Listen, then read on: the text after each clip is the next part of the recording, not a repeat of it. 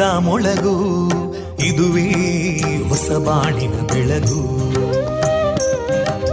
ಪಾಂಚಜನ್ಯದ ಮೊಳಗು ಇದುವೇ ಹೊಸ ಬಾಳಿನ ಬೆಳಗು. ಜನಮಾನಸವ. ಅರಳಿಸುವಂತ. ಅರಳಿಸುವಂತ. ಜನಮಾನಸವ ಅರಳಿಸುವಂತ. ವಿವೇಕವ ದುಃಖಗಳಿಗೆ ತಾಕೊರಳಾಗುವ ನೆಲ ಪ್ರೀತಿಯದಿ ಮೊಳಗು. ಇದುವೇ ಹೊಸ ಬಾಣಿನ ಬೆಳಗು. ಇದುವೇ ಪಾಂಚಜನ್ಯದ ಮೊಳಗು. ಇದುವೇ ಪಾಂಚಜನ್ಯದ ಮೊಳಗು. ವಿವೇಕಾನಂದ ವಿದ್ಯಾವರ್ಧಕ ಸಂಘ ಪ್ರವರ್ತಿತ ರೇಡಿಯೋ ಪಾಂಚಜನ್ಯ. ಇದು ಜೀವ ಜೀವದ ಸ್ವರ ಸಂಚಾರ. ತೊಂಬತ್ತು ಬಿಂದು ಎಂಟು ಸ್ವರ ತರಾಂಗಗಳಲ್ಲಿ ಈ ಹೊತ್ತಿನ ಪ್ರಸಾರ ಕಾರ್ಯಕ್ರಮವನ್ನ ಆರಂಭಿಸುತ್ತಿದ್ದೇವೆ ಆತ್ಮೀಯ ಶ್ರೋತೃ ಬಾಂಧವರಿಗೆ ರೇಡಿಯೋ ಪಾಂಚಜನ್ಯ ಸಮುದಾಯ ಬಾನುಲಿ ಕೇಂದ್ರ ಬಳಗದ ಪರವಾಗಿ ನಾನು ತೇಜಸ್ವಿನಿ ಮಾಡುವ ಪ್ರೀತಿಪೂರ್ವಕ ನಮಸ್ಕಾರಗಳು वन्दे मातरम् वन्दे मातरम् सुजलां सुफलां मलयज शीतलां सस्यश्यामलां मातरं वन्दे मातरम् शुभ्रजोत्स्ना पुलकितयामिनीं पुल्लकुसुमिता ध्रुमदळशोभिनीं सुहासिनीं सुमधुरभाषिनीं सुखदां वरदां मातरं वन्दे मातरम् कोटिकोटिकण्ठा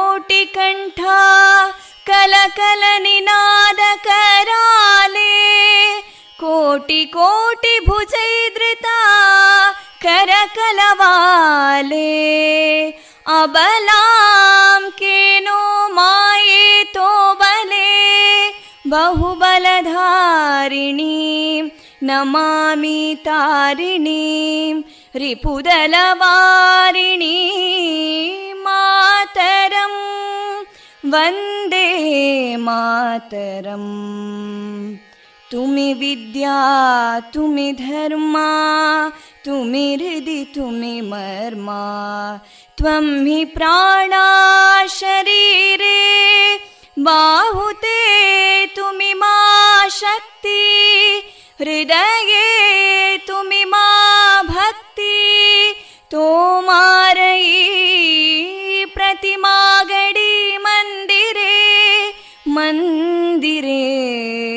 वन्दे मातरम् त्वं हि दुर्गा दशप्रहरणधारिणीं कमलां कमलदलविहारिणीं वाणीं विद्यादायिनीं नमामि त्वां नमामि कमलाम् अमलामतुलां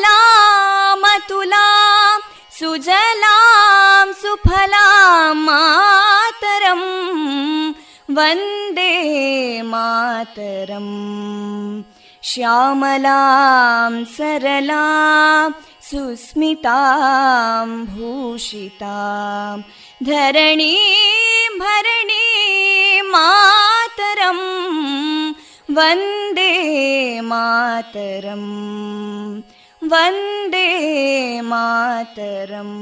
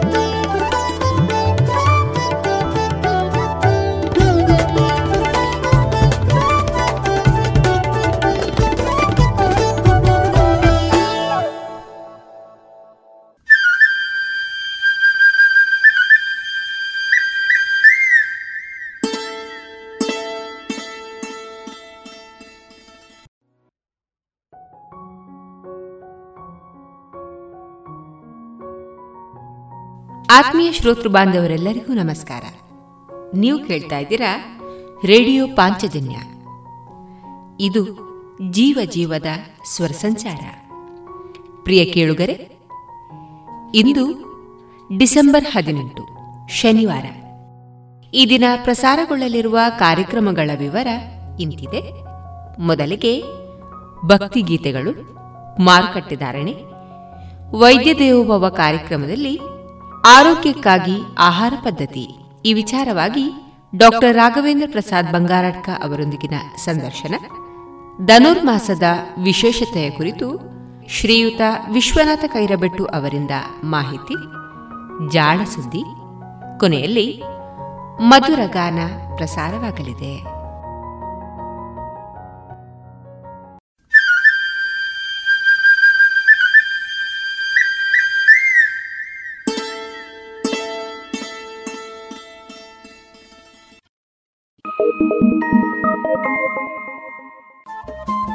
ರೇಡಿಯೋ ಪಾಂಚಜನ್ಯ ತೊಂಬತ್ತು ಬಿಂದು ಎಂಟು ಎಫ್ಎಂ ಸಮುದಾಯ ಬಾನುಲಿ ಕೇಂದ್ರ ಪುತ್ತೂರು. ಇದು ಜೀವ ಜೀವದ ಸ್ವರ ಸಂಚಾರ.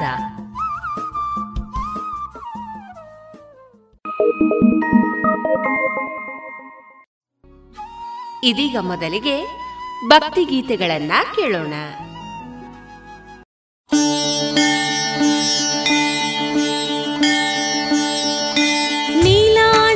समाभासं रविपुत्रं यमाग्रजं छायामार्ताण्डसम्भूतं तं नमामि शनैश्चरम् नीलाञ्जनसमाभासं रविपुत्रं यमाग्रजं छायामार्ताण्डसम्भूतं तं नमामि शनैश्चरम् तं नमामि शनैश्चरम्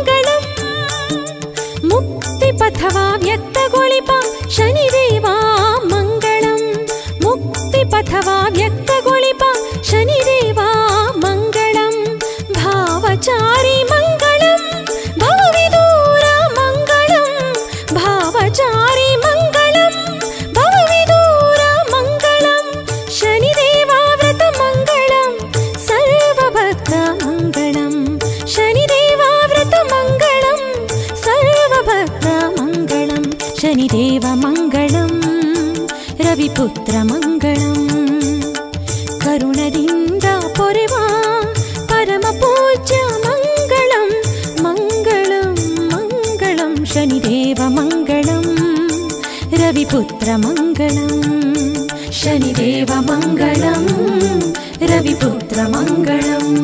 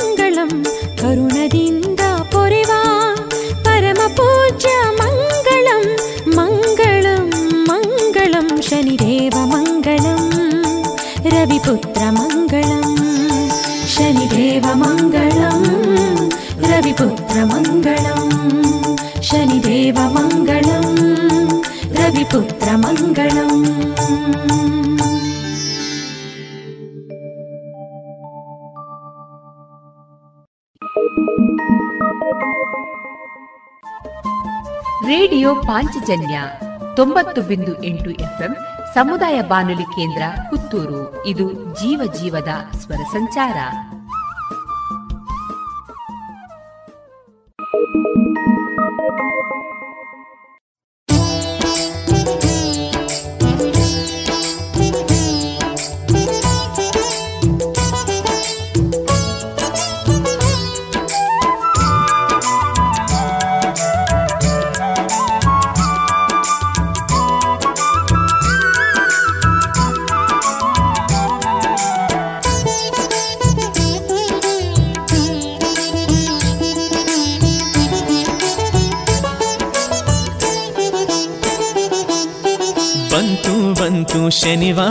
ಶನಿ ದೇವರ ಪೂಜಿಸೋ ಶುಭವಾರ. ಬಂತು ಬಂತು ಶನಿವಾರ, ಶನಿ ದೇವರ ಪೂಜಿಸೋ ಶುಭವಾರ.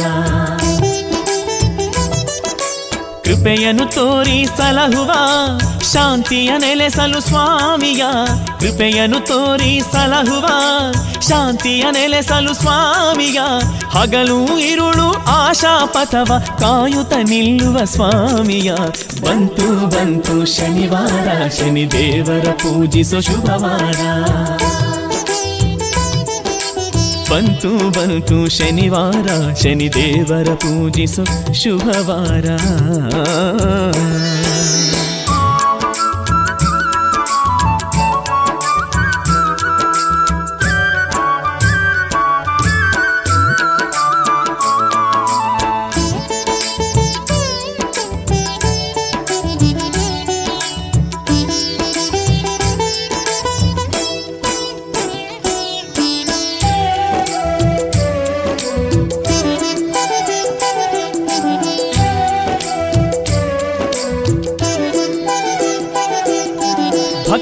ಕಳೆವ ದಿನವೆಲ್ಲ ಧ್ಯಾನಿಸೆ ಹಾಡುವ ನಿನ್ನನೆಯೆಲ್ಲ.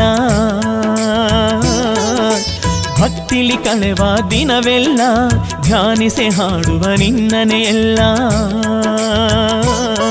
ಆ ದೇವನ ಒಲಿವ ಅನುಬಂಧ ಕೋಟಿ ಪುಣ್ಯಗಳ ಪಡೆವಂದ ಆ ದೇವನ ಒಲಿವ ಅನುಬಂಧ ಕೋಟಿ ಪುಣ್ಯಗಳ ಪಡೆವಂದ ಬಂತು ಬಂತು ಶನಿವಾರ ಶನಿ ದೇವರ ಪೂಜಿಸೋ ಶುಭವಾರ. ಬಂತು ಬಂತು ಶನಿವಾರ ಶನಿ ದೇವರ ಪೂಜಿಸೋ ಶುಭವಾರ.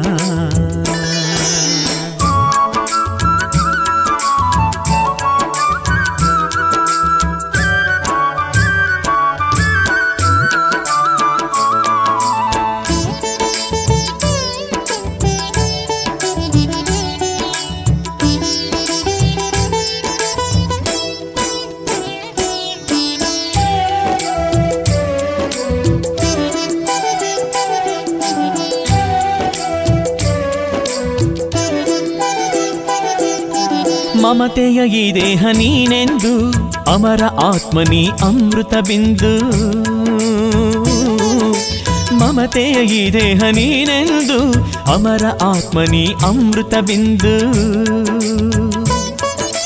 ನಿನ್ನನೆ ನೆನೆವ ಪಾವನ ಸಿಂಧು, ಭಕ್ತಿಯ ಜೇನಿನ ಸವಿಗೆಂದು. ನಿನ್ನನೆ ನೆನೆವ ಪಾವನ ಸಿಲ್ದು ಭಕ್ತಿಯ ಜೇನಿನ ಸವಿಗೆಂದು. ಬಂತು ಬಂತು, ಶನಿವಾರ, ಶನಿ ದೇವರ ಪೂಜಿಸೋ ಶುಭವಾರ. ಕೃಪೆಯನ್ನು ತೋರಿ ಸಲಹುವ ಶಾಂತಿಯ ನೆಲೆಸಲು ಸ್ವಾಮಿಯ ಹಗಲು ಇರುಳು ಆಶಾ ಪಥವ ಕಾಯುತ ನಿಲ್ಲುವ ಸ್ವಾಮಿಯ. ಬಂತು ಬಂತು, ಶನಿವಾರ, ಶನಿ ದೇವರ ಪೂಜಿಸೋ ಶುಭವಾರ.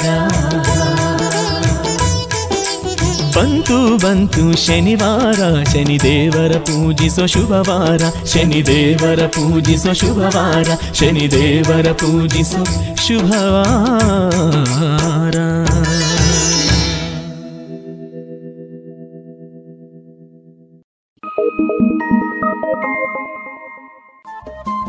ರೇಡಿಯೋ ಪಾಂಚಜನ್ಯ ತೊಂಬತ್ತು ಬಿಂದು ಎಂಟು ಎಫ್ಎಂ ಸಮುದಾಯ ಬಾನುಲಿ ಕೇಂದ್ರ ಪುತ್ತೂರು. ಇದು ಜೀವ ಜೀವದ ಸ್ವರ ಸಂಚಾರ.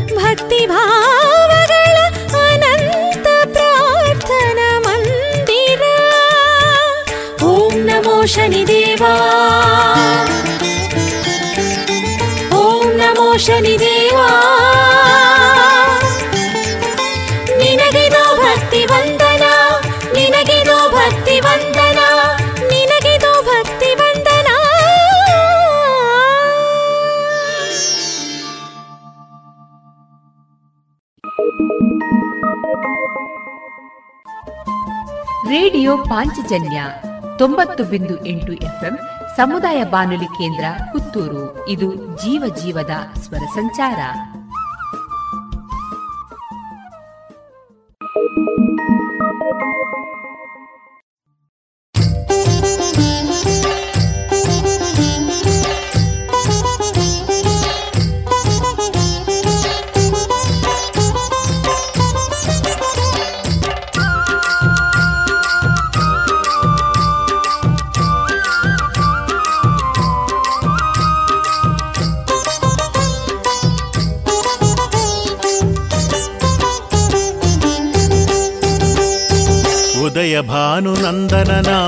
ಉತ್ಸವಕ್ಕೆ ನಡೆಯೋಣ ತೆರಳೋಣ ಉದಯ ಭಾನು ನಂದನನ ಉತ್ಸವಕ್ಕೆ ನಡೆಯೋಣ ತೆರಳೋಣ ಶನಿದೇವನುತ್ಸವಕ್ಕೆ ನಡೆಯೋಣ ಜಯಂತೋತ್ಸವಕ್ಕೆ ತೆರಳೋಣ ನಿಯಮ ನಿರ್ಮಲನ ದೇವಮಾನ್ಯನ ನಿಯಮ ನಿರ್ಮಲನ ದೇವಮಾನ್ಯನ ಭಾವಾನಂದದಿ ಕುಣಿವ ಹೆಜ್ಜೆಯ, ನಲಿವ ಗೆಜ್ಜೆಯ, ರಾಗತಾಳದಲ್ಲಿ ಕುಣಿವ ಹೆಜ್ಜೆಯ, ನಲಿವ ಗೆಜ್ಜೆಯ.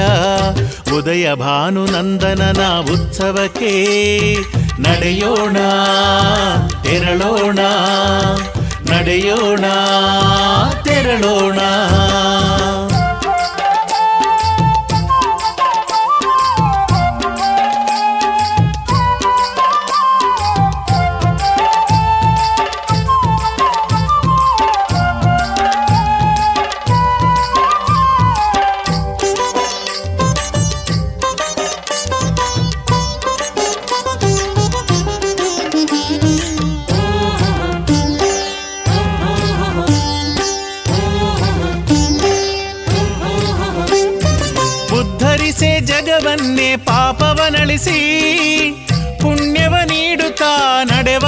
ಹರಸಿ ಉದ್ಧರಿಸೆ ಜಗವನ್ನೇ ಪಾಪವನಳಿಸಿ, ಪುಣ್ಯವ ನೀಡುತ್ತಾ ನಡೆವವ ಹರಸಿ. ಮಾಘ ಮಾಸ ದಶಮಿ ಶ್ರಾವಣ ಮಾಸದಿ, ಮಾಘ ಮಾಸ ದಶಮಿ ಶ್ರಾವಣ ಮಾಸದಿ, ವಿಜೃಂಭಿಸಿ ಮೆರೆವಾ, ಶನಿದೇವನ ನೆನೆಯುತ್ತ, ವಿಜೃಂಭಿಸಿ ಮೆರೆವಾ, ಶನಿದೇವನ ನೆನೆಯುತ್ತ. ಉದಯ ಭಾನು ನಂದನನ ಉತ್ಸವಕ್ಕೆ ನಡೆಯೋಣ ತೆರಳೋಣ. ಉದಯ ಭಾನು ನಂದನನ ಉತ್ಸವಕ್ಕೆ ನಡೆಯೋಣ ತೆರಳೋಣ.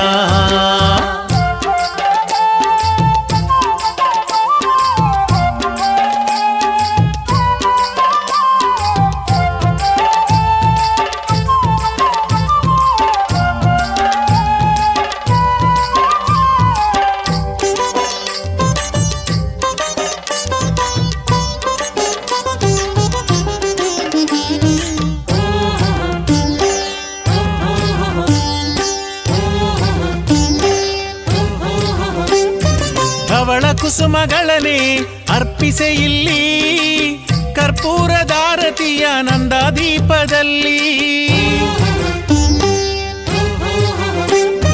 ಧವಳ ಕುಸುಮಗಳನೆ ಅರ್ಪಿಸೆ ಇಲ್ಲಿ. ಕರ್ಪೂರದಾರತಿಯ ನಂದಾದೀಪದಲ್ಲಿ. ಪಂಚಮ ವೇದದ ಮಂತ್ರಘೋಷದಲ್ಲಿ. ಪಂಚಮ ವೇದದ ಮಂತ್ರಘೋಷದಲ್ಲಿ. ಮಂಗಲ ಗೀತೆಯ ಸ್ವರ ಸಂಚಾರದಲ್ಲಿ ಮಂಗಲ ಗೀತೆಯ ಸ್ವರ ಸಂಚಾರದಲ್ಲಿ. ಉದಯ ಭಾನುನಂದನನ ಉತ್ಸವಕ್ಕೆ ನಡೆಯೋಣ, ತೆರಳೋಣ. ಉದಯ ಭಾನುನಂದನನ ಉತ್ಸವಕ್ಕೆ ನಡೆಯೋಣ, ತೆರಳೋಣ. ಶನಿದೇವನುತ್ಸವಕ್ಕೆ ನಡೆಯೋಣ. ಜಯಂತೋತ್ಸವಕ್ಕೆ ತೆರಳೋಣ. ಶನಿದೇವನುತ್ಸವಕ್ಕೆ ನಡೆಯೋಣ. ಜಯಂತೋತ್ಸವಕ್ಕೆ ತೆರಳೋಣ. ಶನಿದೇವನುತ್ಸವಕ್ಕೆ ನಡೆಯೋಣ. ಜಯಂತೋತ್ಸವಕ್ಕೆ ತೆರಳೋಣ. ಶನಿದೇವನುತ್ಸವಕ್ಕೆ ನಡೆಯೋಣ. ಜಯಂತೋತ್ಸವಕ್ಕೆ ತೆರಳೋಣ. ರೇಡಿಯೋ ಪಾಂಚಜನ್ಯ ತೊಂಬತ್ತು ಬಿಂದು ಎಂಟು ಎಫ್ಎಂ ಸಮುದಾಯ ಬಾನುಲಿ ಕೇಂದ್ರ ಪುತ್ತೂರು. ಇದು ಜೀವ ಜೀವದ ಸ್ವರ ಸಂಚಾರ.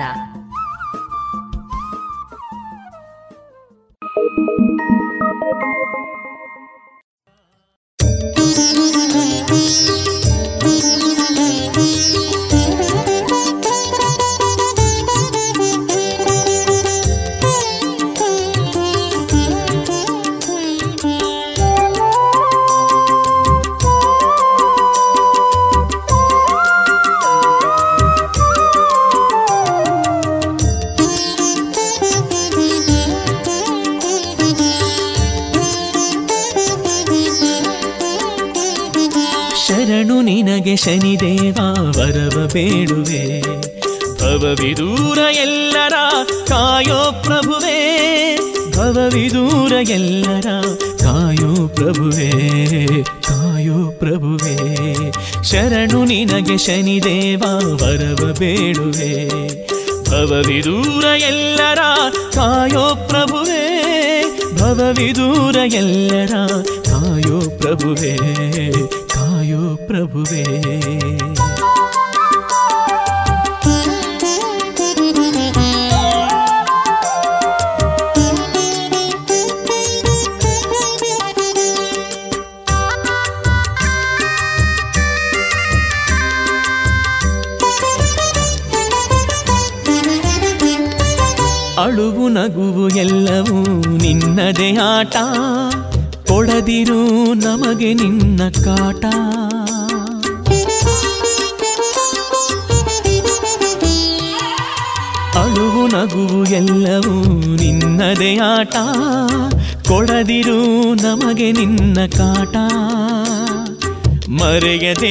ಅರುಹು, ಓ ಶಕ್ತಿದಾತ, ಮರೆಯದೆ ಅರುಹು, ಓ ಶಕ್ತಿದಾತ, ಅನುದಿನವು ಅನುಗ್ರಹಿಸು ನಿನ್ನ ಸ್ಮರಣೆ ಪಾಠ. ಅನುದಿನವು ಅನುಗ್ರಹಿಸು ನಿನ್ನ ಸ್ಮರಣೆ ಪಾಠ. ನಿನ್ನ ಸ್ಮರಣೆ ಪಾಠ. ಶರಣು ನಿನಗೆ ಶನಿದೇವ, ವರವ ಬೇಡುವೆ. ಭವವಿದೂರ ಎಲ್ಲರ ಕಾಯೋ ಪ್ರಭುವೇ ಭವವಿದೂರ ಎಲ್ಲರ ಕಾಯೋ ಪ್ರಭುವೇ ಕಾಯೋ ಪ್ರಭುವೇ.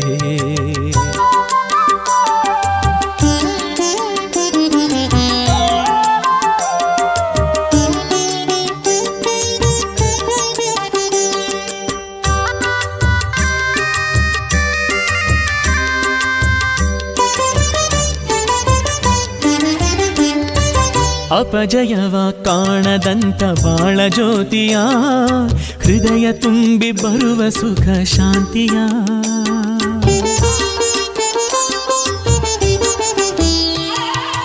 ಅಪಜಯವ ಕಾಣದಂತ ಬಾಳ ಜ್ಯೋತಿಯ, ಹೃದಯ ತುಂಬಿ ಬರುವ ಸುಖ ಶಾಂತಿಯ. ಬಿಡೆನು ನಿನ್ನ ಪಾದ ಸೇವೆ ಪೂಜ ಮಹಿಮನೆ. ಬಿಡೆನು ನಿನ್ನ ಪಾದ ಸೇವೆ ಪೂಜ ಮಹಿಮನೆ. ಮೋಕ್ಷವೀವ ಪರಮ ಪುರುಷ ಶನಿರಾಯನೇ. ಮೋಕ್ಷವೀವ ಪರಮ ಪುರುಷ ಶನಿರಾಯನೇ. ಶನಿರಾಯನೇ. ಶರಣು ನಿನಗೆ ಶನಿದೇವ ವರವ ಬೇಡುವೆ. ಭವವಿದೂರ ಎಲ್ಲರ ಕಾಯೋ ಪ್ರಭುವೇ. ಭವವಿದೂರ ಎಲ್ಲರ ಕಾಯೋ ಪ್ರಭುವೇ ಕಾಯೋ ಪ್ರಭುವೇ ಶರಣು ನಿನಗೆ ಶನಿದೇವ ವರವ ಬೇಡುವೆ ಭವವಿದೂರ ಎಲ್ಲರ ಕಾಯೋ ಪ್ರಭುವೇ ಭವವಿದೂರ ಎಲ್ಲರ ಕಾಯೋ ಪ್ರಭುವೇ ಕಾಯೋ ಪ್ರಭುವೇ ಕಾಯೋ ಪ್ರಭುವೇ ಕಾಯೋ ಪ್ರಭುವೇ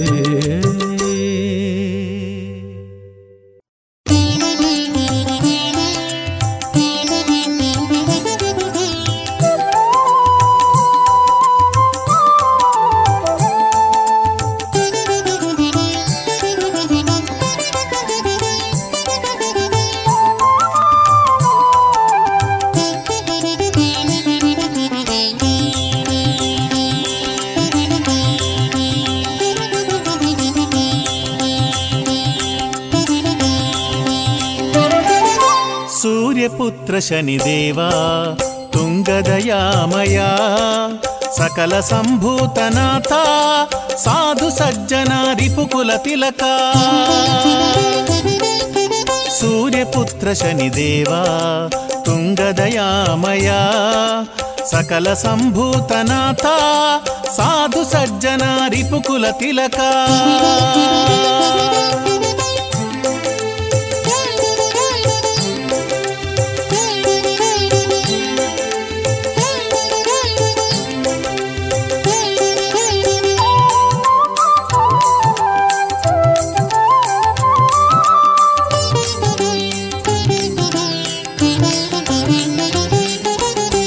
ಕಥೆ ಓದುವರಾರಾದರೂ ಘನಸುಖದಿ ಬಾಳುವನು ಜಗದಲ್ಲಿ. ಶನಿ ಕಥೆ ಓದುವರಾರಾದರೂ ಘನಸುಖದಿ ಬಾಳುವನು ಜಗದಲ್ಲಿ. ಆಲಯದಿ ಶನಿ ಮಹಿಮೆಯ ಆಲಿಸುವ ಆಲಯದಿ ಶನಿ ಮಹಿಮೆಯ ಆಲಿಸುವ ಘನಋಣವ ಪರಿಹರಿಸಿ ಧನಧಾನ್ಯಗಳ ಪಡೆಯುವ. ಘನಋಣವ ಪರಿಹರಿಸಿ ಧನಧಾನ್ಯಗಳ ಪಡೆಯುವ. ಸೂರ್ಯಪುತ್ರ ಶನಿದೇವ, ತುಂಗದಯಾಮಯ సకల సంభూతనాథ సాధు సజ్జన రిపుకుల తిలకా.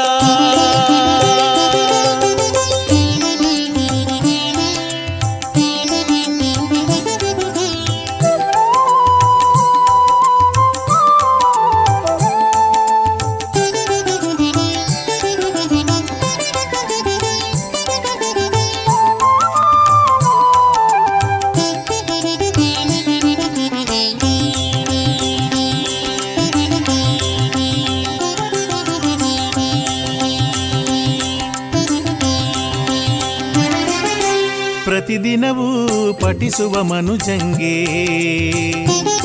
ಅತಿ ಸುಖವನ್ನೇ ಕೊಡುವಾದಾತನು. ಪ್ರತಿದಿನವೂ ಪಠಿಸುವ ಮನುಜಂಗೆ.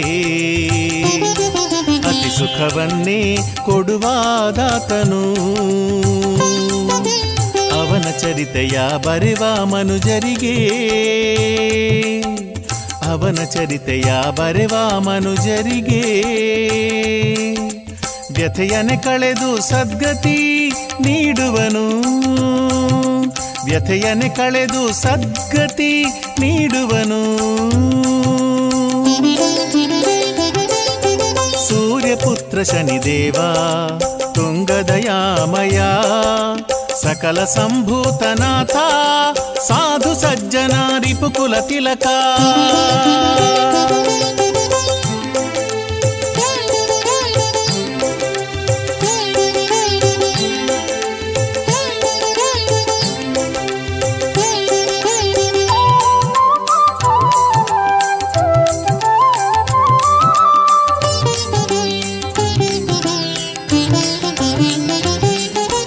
ಸಕಲ ಜೀವರನು ಬಿಡದೆ ರಕ್ಷಿಪನ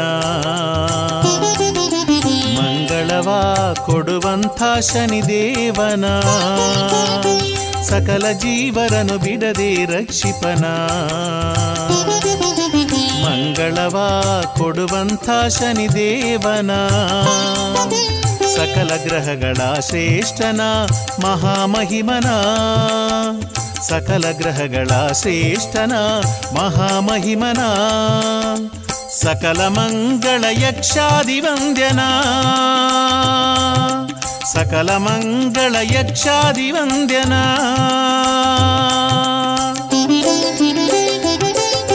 ಸೂರ್ಯಪುತ್ರ ಶನಿದೇವ ತುಂಗದಯಾಮಯ ಸಕಲ ಸಂಭೂತನಾಥ ಸಾಧು ಸಜ್ಜನ ರಿಪುಕುಲ ತಿಲಕ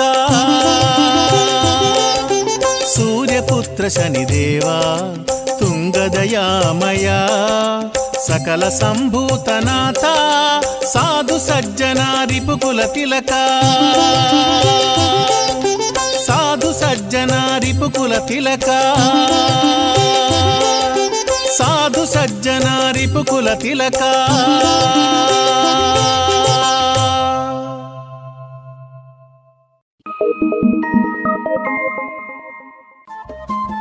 ರೇಡಿಯೋ ಪಾಂಚಜನ್ಯ ತೊಂಬತ್ತು ಬಿಂದು ಎಂಟು ಎಫ್ಎಂ ಸಮುದಾಯ ಬಾನುಲಿ ಕೇಂದ್ರ ಪುತ್ತೂರು. ಇದು ಜೀವ ಜೀವದ ಸ್ವರ ಸಂಚಾರ.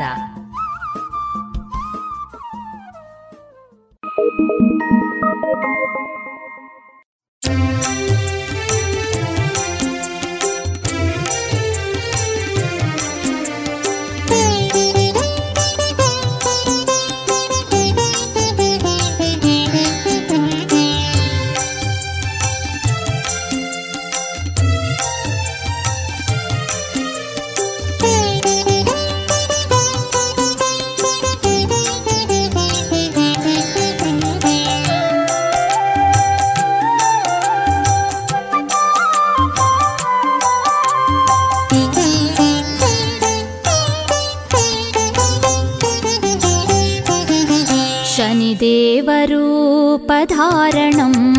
चरणकमलसद्भावं शनिदेवरूपधारणं चरणकमलसद्भावं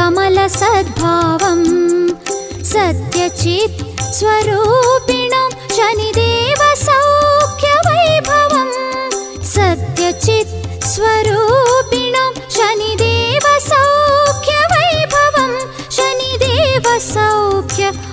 सौख्यवैभवम्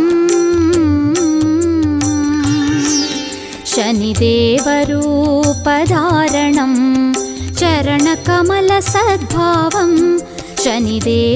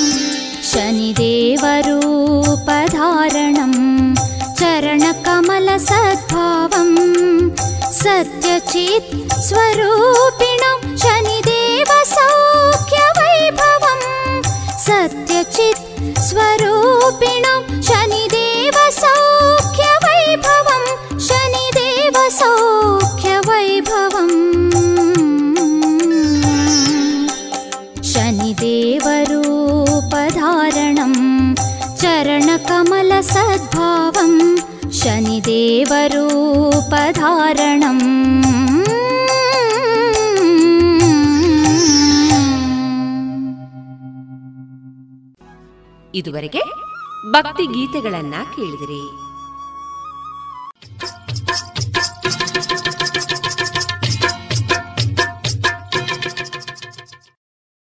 ಮಾರುಕಟ್ಟೆ ಧಾರಣೆ ಇಂತಿದೆ. ಹೊಸ ಅಡಿಕೆ ಮುನ್ನೂರ ಎಪ್ಪತ್ತ ಐದರಿಂದ ನಾಲ್ಕುನೂರ ಐವತ್ತು, ಹಳೆ ಅಡಿಕೆ ನಾಲ್ಕುನೂರ ಎಪ್ಪತ್ತರಿಂದ ಐನೂರ ಮೂವತ್ತು, ಡಬಲ್ ಚೋಲ್ ನಾಲ್ಕುನೂರ ಎಂಬತ್ತ ಐದರಿಂದ ಐನೂರ ಮೂವತ್ತ ಐದು ಹಳೆ ಪಟೋರ ಮುನ್ನೂರ ಎಂಬತ್ತರಿಂದ ನಾಲ್ಕುನೂರ ಅರವತ್ತು ಹೊಸ ಪಟೋರ ಮುನ್ನೂರ ಇಪ್ಪತ್ತರಿಂದ ನಾಲ್ಕುನೂರ ಐದು, ಹಳೆ ಉಳ್ಳಿಗಡ್ಡೆ ಇನ್ನೂರ ಐವತ್ತರಿಂದ ಮುನ್ನೂರ ಇಪ್ಪತ್ತ ಐದು ಹೊಸ ಉಳ್ಳಿಗಡ್ಡೆ ನೂರ ಐವತ್ತರಿಂದ ಇನ್ನೂರ ಎಂಬತ್ತ ಐದು ಹಳೆ ಕರಿಗೋಟು ಇನ್ನೂರ ಎಪ್ಪತ್ತರಿಂದ ಮುನ್ನೂರ ಐದು, ಹೊಸ ಕರಿಗೋಟು ಇನ್ನೂರರಿಂದ ಇನ್ನೂರ ತೊಂಬತ್ತ ಐದು ಕಾಳುಮೆಣಸು ಮುನ್ನೂರ ತೊಂಬತ್ತರಿಂದ ಐನೂರ ಹತ್ತು, ಒಣಕೊಕ್ಕೋ ನೂರ ನಲವತ್ತರಿಂದ ನೂರ ಎಂಬತ್ತ ಮೂರು, ಹಸಿಕೊಕ್ಕೋ ನಲವತ್ತರಿಂದ ಐವತ್ತು, ರಬ್ಬರ್ ಧಾರಣೆ ಗ್ರೇಡ್ ಆರ್ಎಸ್ಎಸ್ ಫೋರ್ ನೂರ ಎಪ್ಪತ್ತ ಎರಡು ರೂಪಾಯಿ, ಆರ್ಎಸ್ಎಸ್ ಫೈವ್ ನೂರ ಅರವತ್ತ ಏಳು ರೂಪಾಯಿ, ಲಾಟ್ ನೂರ ಅರವತ್ತು ರೂಪಾಯಿ, ಸ್ಕ್ರ್ಯಾಪ್ ನೂರ ಎರಡರಿಂದ ನೂರ ಹತ್ತು ರೂಪಾಯಿ.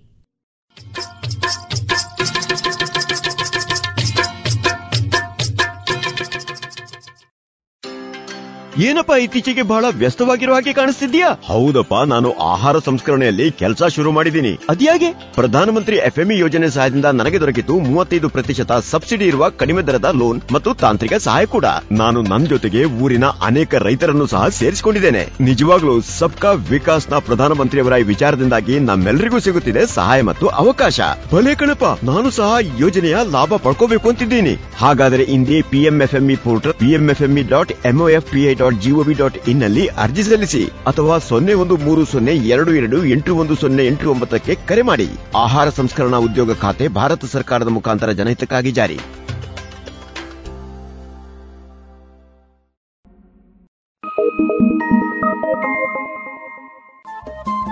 ರೇಡಿಯೋ ಪಾಂಚಜನ್ಯ ತೊಂಬತ್ತು ಬಿಂದು ಎಂಟು ಎಫ್ಎಂ ಸಮುದಾಯ ಬಾನುಲಿ ಕೇಂದ್ರ ಪುತ್ತೂರು. ಇದು ಜೀವ ಜೀವದ ಸ್ವರ ಸಂಚಾರ.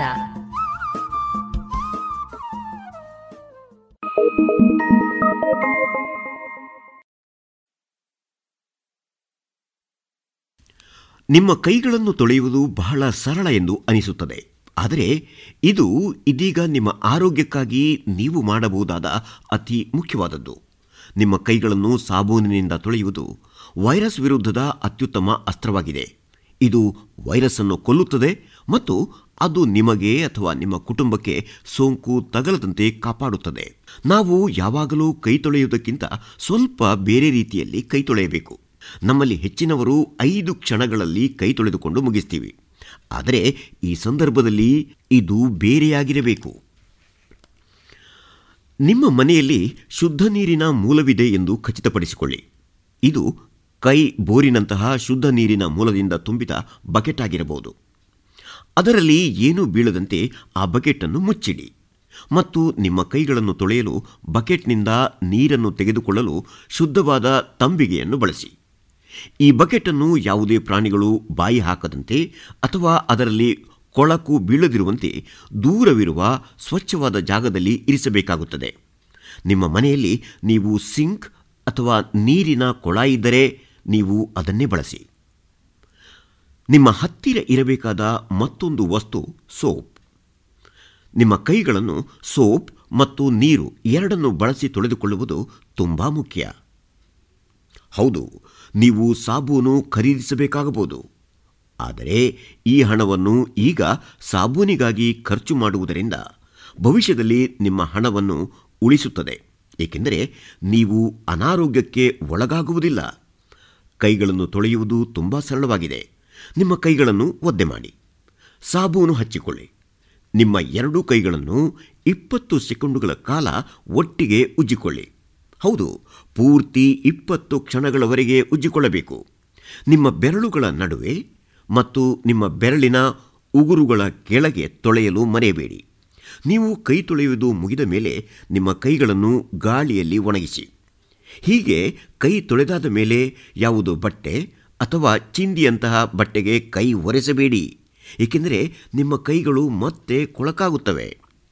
ನಿಮ್ಮ ಕೈಗಳನ್ನು ತೊಳೆಯಲು ನೀವು ನೆನಪಿನಲ್ಲಿ ಇಡಬೇಕಾದ ಕೆಲವು ಪ್ರಮುಖ ಸಮಯಗಳೆಂದರೆ, ನೀವು ಹೊರಗಿನಿಂದ ಮನೆಗೆ ಬಂದಾಗಲೆಲ್ಲ, ಹೊಲಗದ್ದೆ ಅಥವಾ ಮಾರುಕಟ್ಟೆ ಇತ್ಯಾದಿಗಳಿಗೆ ಹೋಗಿ ಬಂದಾಗ, ನೀವು ಸ್ನಾನಗೃಹಕ್ಕೆ ಹೋದ ನಂತರ, ಅಥವಾ ನೀವು ಕೆಮ್ಮು ಅಥವಾ ಸೀನಿದ ನಂತರ, ನೀವು ಖಂಡಿತವಾಗಿಯೂ ನಿಮ್ಮ ಕೈಗಳನ್ನು ತೊಳೆಯಬೇಕು. ಈ ಸಮಯದಲ್ಲಿ ಸಾಧ್ಯವಾದಷ್ಟು ಹೆಚ್ಚಾಗಿ ನಿಮ್ಮ ಕೈಗಳನ್ನು ತೊಳೆಯುವುದು ಒಳ್ಳೆಯದು. ನಿಮಗೆ ಅವಕಾಶ ಇದ್ದಾಗಲೆಲ್ಲ ಮಾಡಿ. ಇದೀಗ ವೈದ್ಯ ದೇವೋಭವ ಕಾರ್ಯಕ್ರಮದಲ್ಲಿ ಆರೋಗ್ಯಕ್ಕಾಗಿ ಆಹಾರ ಪದ್ಧತಿ. ಈ ಕುರಿತು ಡಾಕ್ಟರ್ ರಾಘವೇಂದ್ರ ಪ್ರಸಾದ್ ಬಂಗಾರಡ್ಕ ಅವರೊಂದಿಗಿನ ಸಂದರ್ಶನವನ್ನ ಕೇಳೋಣ.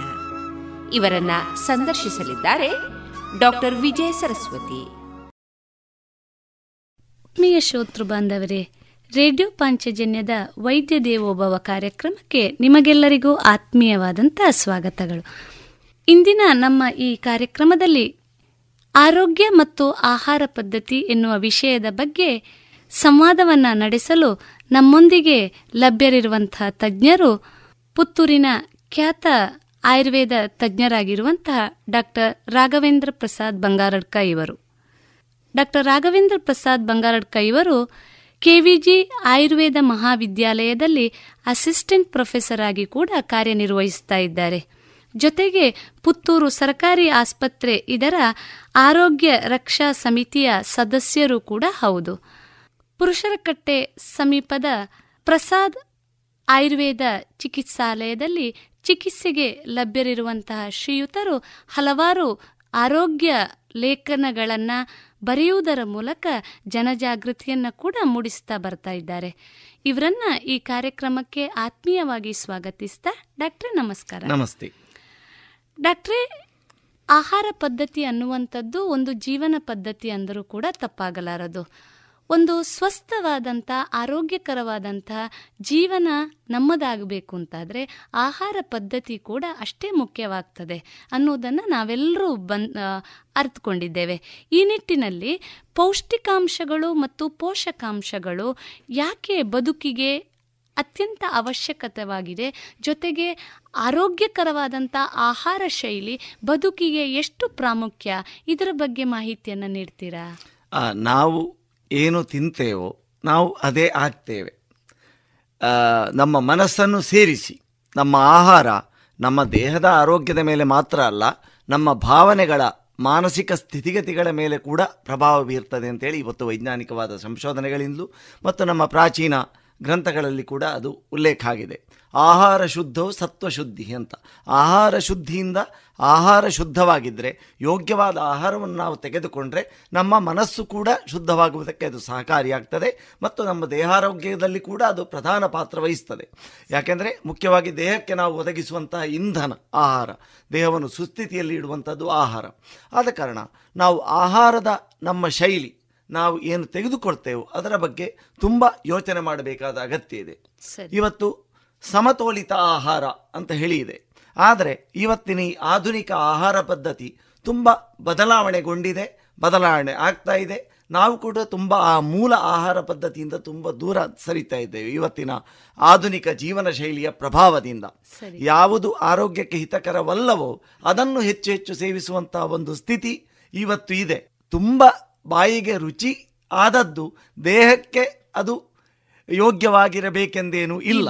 ಆದ ಕಾರಣ ಆ ರುಚಿಗೆ ಹೆಚ್ಚು ಪ್ರಾಮುಖ್ಯತೆ ಕೊಡುವುದರಿಂದ ಉದಾಹರಣೆಗೆ ಇವತ್ತು ಬಹಳಷ್ಟು ಬಳಕೆಯಲ್ಲಿರುವಂತಹ ಗೋಬಿ ಮಂಚೂರಿ ಇರಬಹುದು ಅಥವಾ ಫ್ರೈಡ್ ರೈಸ್ ಅಂತ ಏನು ಮಾಡ್ತೇವೆ ಇದರಲ್ಲಿ ಅಜಿನಮೋಟೋ ಅಂತ ಹೇಳುವಂತಹ ಒಂದು ಭಯಂಕರವಾದ ಒಂದು ಹಾನಿಕಾರಕ ದ್ರವ್ಯ. ಆದರೆ ಇದು ರುಚಿಯನ್ನು ಹೆಚ್ಚಿಸ್ತದೆ ಮತ್ತು ಅದನ್ನು ಮತ್ತೆ ಮತ್ತೆ ಸೇವಿಸಬೇಕಂತ ಒತ್ತಡವನ್ನು ಮಕ್ಕಳಿಂದ ಇದು ಹಿಡಿದು ಮುದುಕರವರೆಗೆ ಮಾಡ್ತದೆ. ಉದಾಹರಣೆ ನಾವು ಆ, ಈ ನೂಡಲ್ಸ್ ಅಂತ ನಾವೇನು ಬಳಸ್ತೇವೆ. ಇದು ಎಲ್ಲದರಲ್ಲಿ ಕೂಡ ಈ ಅಜಿನಮೋಟ ಅಂತ ಹೇಳುವಂತಹ ಒಂದು ದ್ರವ್ಯ ಬಳಕೆ ಆಗ್ತದೆ. ಆದರೆ ಆ ರುಚಿಗೆ ಅದು ಸಹಕಾರಿಯಾಗ್ತದೆ ಆದರೆ ದೇಹದಲ್ಲಿ ನರಮಂಡಲದ ಕಾಯಿಲೆಗಳು ಅಥವಾ ಇತರೆ ಕ್ಯಾನ್ಸರ್ನಂತಹ ಕಾಯಿಲೆಗಳು ಇದು ಕಾರಣ ಆಗ್ತದೆ ಅಂತ ಹೇಳಿ ಕೆಲವು ದೇಶಗಳಲ್ಲಿ ಇದನ್ನು ಬ್ಯಾನ್ ಕೂಡ ಮಾಡಿದ್ದಾರೆ. ಆದರೆ ಆದರೆ ಇದರ ಕುರಿತು ಜನರಿಗೆ ಅರಿವಿಲ್ಲದ ಕಾರಣ ಆ ವಸ್ತುಗಳನ್ನು ಹೆಚ್ಚು ಹೆಚ್ಚು ಸೇವನೆ ಮಾಡ್ತಾ ಇದ್ದಾರೆ. ಆದ ಕಾರಣ ಆಹಾರದ ಕುರಿತು ಹೆಚ್ಚು ನಿಗಾ ಇಡಬೇಕಾದ ಮತ್ತು ಅದನ್ನು ಜನರಿಗೆ ಅರಿವು ಮೂಡಿಸಬೇಕಾದ ಅಗತ್ಯ ಇವತ್ತು ಖಂಡಿತ ಇದೆ. ಅಂತಹ ಒಂದು ವಿಷಯವನ್ನು ರೇಡಿಯೋ ಪಾಂಚಜನ್ಯ ಎತ್ತಿಕೊಂಡದಕ್ಕೆ ನನಗೆ ನಾನು ಅಭಿನಂದನೆ ಸಲ್ಲಿಸ್ತೇನೆ. ಬಹಳ ಸಂತೋಷ. ಡಾಕ್ಟ್ರಿ ಇನ್ನೂ ಒಂದು ಮುಖ್ಯವಾಗಿ ತಾವು ಹೇಳಿದ್ರಿ ಆಹಾರ ಪದ್ಧತಿ ಅನ್ನುವಂಥದ್ದು ನಮ್ಮ ಮಾನಸಿಕ ಸ್ವಾಸ್ಥ್ಯವನ್ನು ಕೂಡ ತೋರ್ಪಡಿಸ್ತದೆ ಅನ್ನುವಂಥದ್ದು. ಈ ಪೌಷ್ಟಿಕಾಂಶಗಳು ಮತ್ತು ಪೋಷಕಾಂಶಗಳು ಯಾವ ರೀತಿ ಬದುಕಿಗೆ ಅವಶ್ಯಕವಾಗಿರ್ತದೆ ಜೊತೆಗೆ ದೇಹದ ಬೆಳವಣಿಗೆಯಲ್ಲಿ ಅದು ಯಾವ ರೀತಿ ಕಾರ್ಯನಿರ್ವಹಿಸ್ತದೆ? ಸಾಮಾನ್ಯವಾಗಿ ಜನಸಾಮಾನ್ಯರಲ್ಲಿ ನಮ್ಮ ಭಾರತ ದೇಶ ಅಂತ ಹೇಳಿದರೆ ಗ್ರಾಮ, ಗ್ರಾಮೀಣ ಪ್ರದೇಶಗಳಲ್ಲಿ ಜನರಿಗೆ ಸಾಮಾನ್ಯವಾಗಿ ಏನು ಅಭಿಪ್ರಾಯ ಇದೆ ಅಂತ ಹೇಳಿದರೆ, ನಾವು ಅನ್ನ ಮತ್ತು ಸಾಂಬಾರು ಊಟ ಮಾಡಿದರೆ ನಾವು ಊಟ ಮಾಡಿದ್ದೇವೆ ಅಥವಾ ಸರಿಯಾದ ಒಂದು ಊಟವನ್ನು ಮಾಡಿದ್ದೇವೆ ಎನ್ನುವ ಅಭಿಪ್ರಾಯ ಇದೆ. ಆದರೆ ಇನ್ನೂ ಕೂಡ ಭಾರತದ ಗ್ರಾಮೀಣ ಪ್ರದೇಶಗಳಲ್ಲಿ ಸಮತೋಲಿತ ಆಧಾರದ, ಆಹಾರದ ಪರಿಕಲ್ಪನೆ ಇನ್ನೂ ಕೂಡ ಅದರ ಅರಿವು ಜನರಿಗೆ ಇಲ್ಲ ಅಂತ ಹೇಳಿ ಅನಿಸ್ ನನಗೆ ಅನಿಸ್ತಾ ಇದೆ.